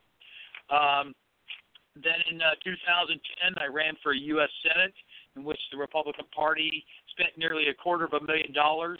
Uh, in, in Illinois, we have to deliver 25,000 uncontestable signatures. We delivered 38,000. They contested 17,000, spent uh, nearly a quarter of a million dollars, and kept me off the ballot by 65. Knowing what I know now, if I do absolutely decide to run, I I'm going to be on the ballot, uh, and uh, it'll be game on then. Yeah, definitely keep us uh definitely keep us posted on that. I know that a third party candidate uh that I wish I could vote for uh for the Green Party, uh but unfortunately his district is not in mine. Uh now there's a senator one, uh, and that's uh DeMare. Uh you know, I, I may vote for him over Portman, uh, which is actually it's probable that I'll vote for him over Portman, uh, just to you know get some Green Party candidates out there, the third parties for that matter. Uh, so uh, him, and then uh, I wish I could get uh, the other guy, but he's closer to Columbus, so unfortunately uh, that won't be an option for him. Even though you know the support is the candidacy, because one of the things he's talking about that they did touch on the Republican convention some uh, was reinvigorating or bringing back uh, and having America first with our space program, which is something that's very important uh, to me. I, I'm really pissed off, uh, like I said, at Bard's Logic After Dark uh, with what Obama did to our space program. But anyway, uh, I digress. We got a couple minutes left for us to co- close things out, so let's go ahead. And uh, thank you, Randy. And let's definitely talk off air as well. And I'm going to be getting hold of Don as well, uh, you know, for uh, the the signatures uh, for there, and then see if there's anything, and perhaps I can help with that. So anyway, let's go ahead and bring it over to you, Kelly. Go ahead. Um, yeah, I forgot to tell you something really significant that happened today.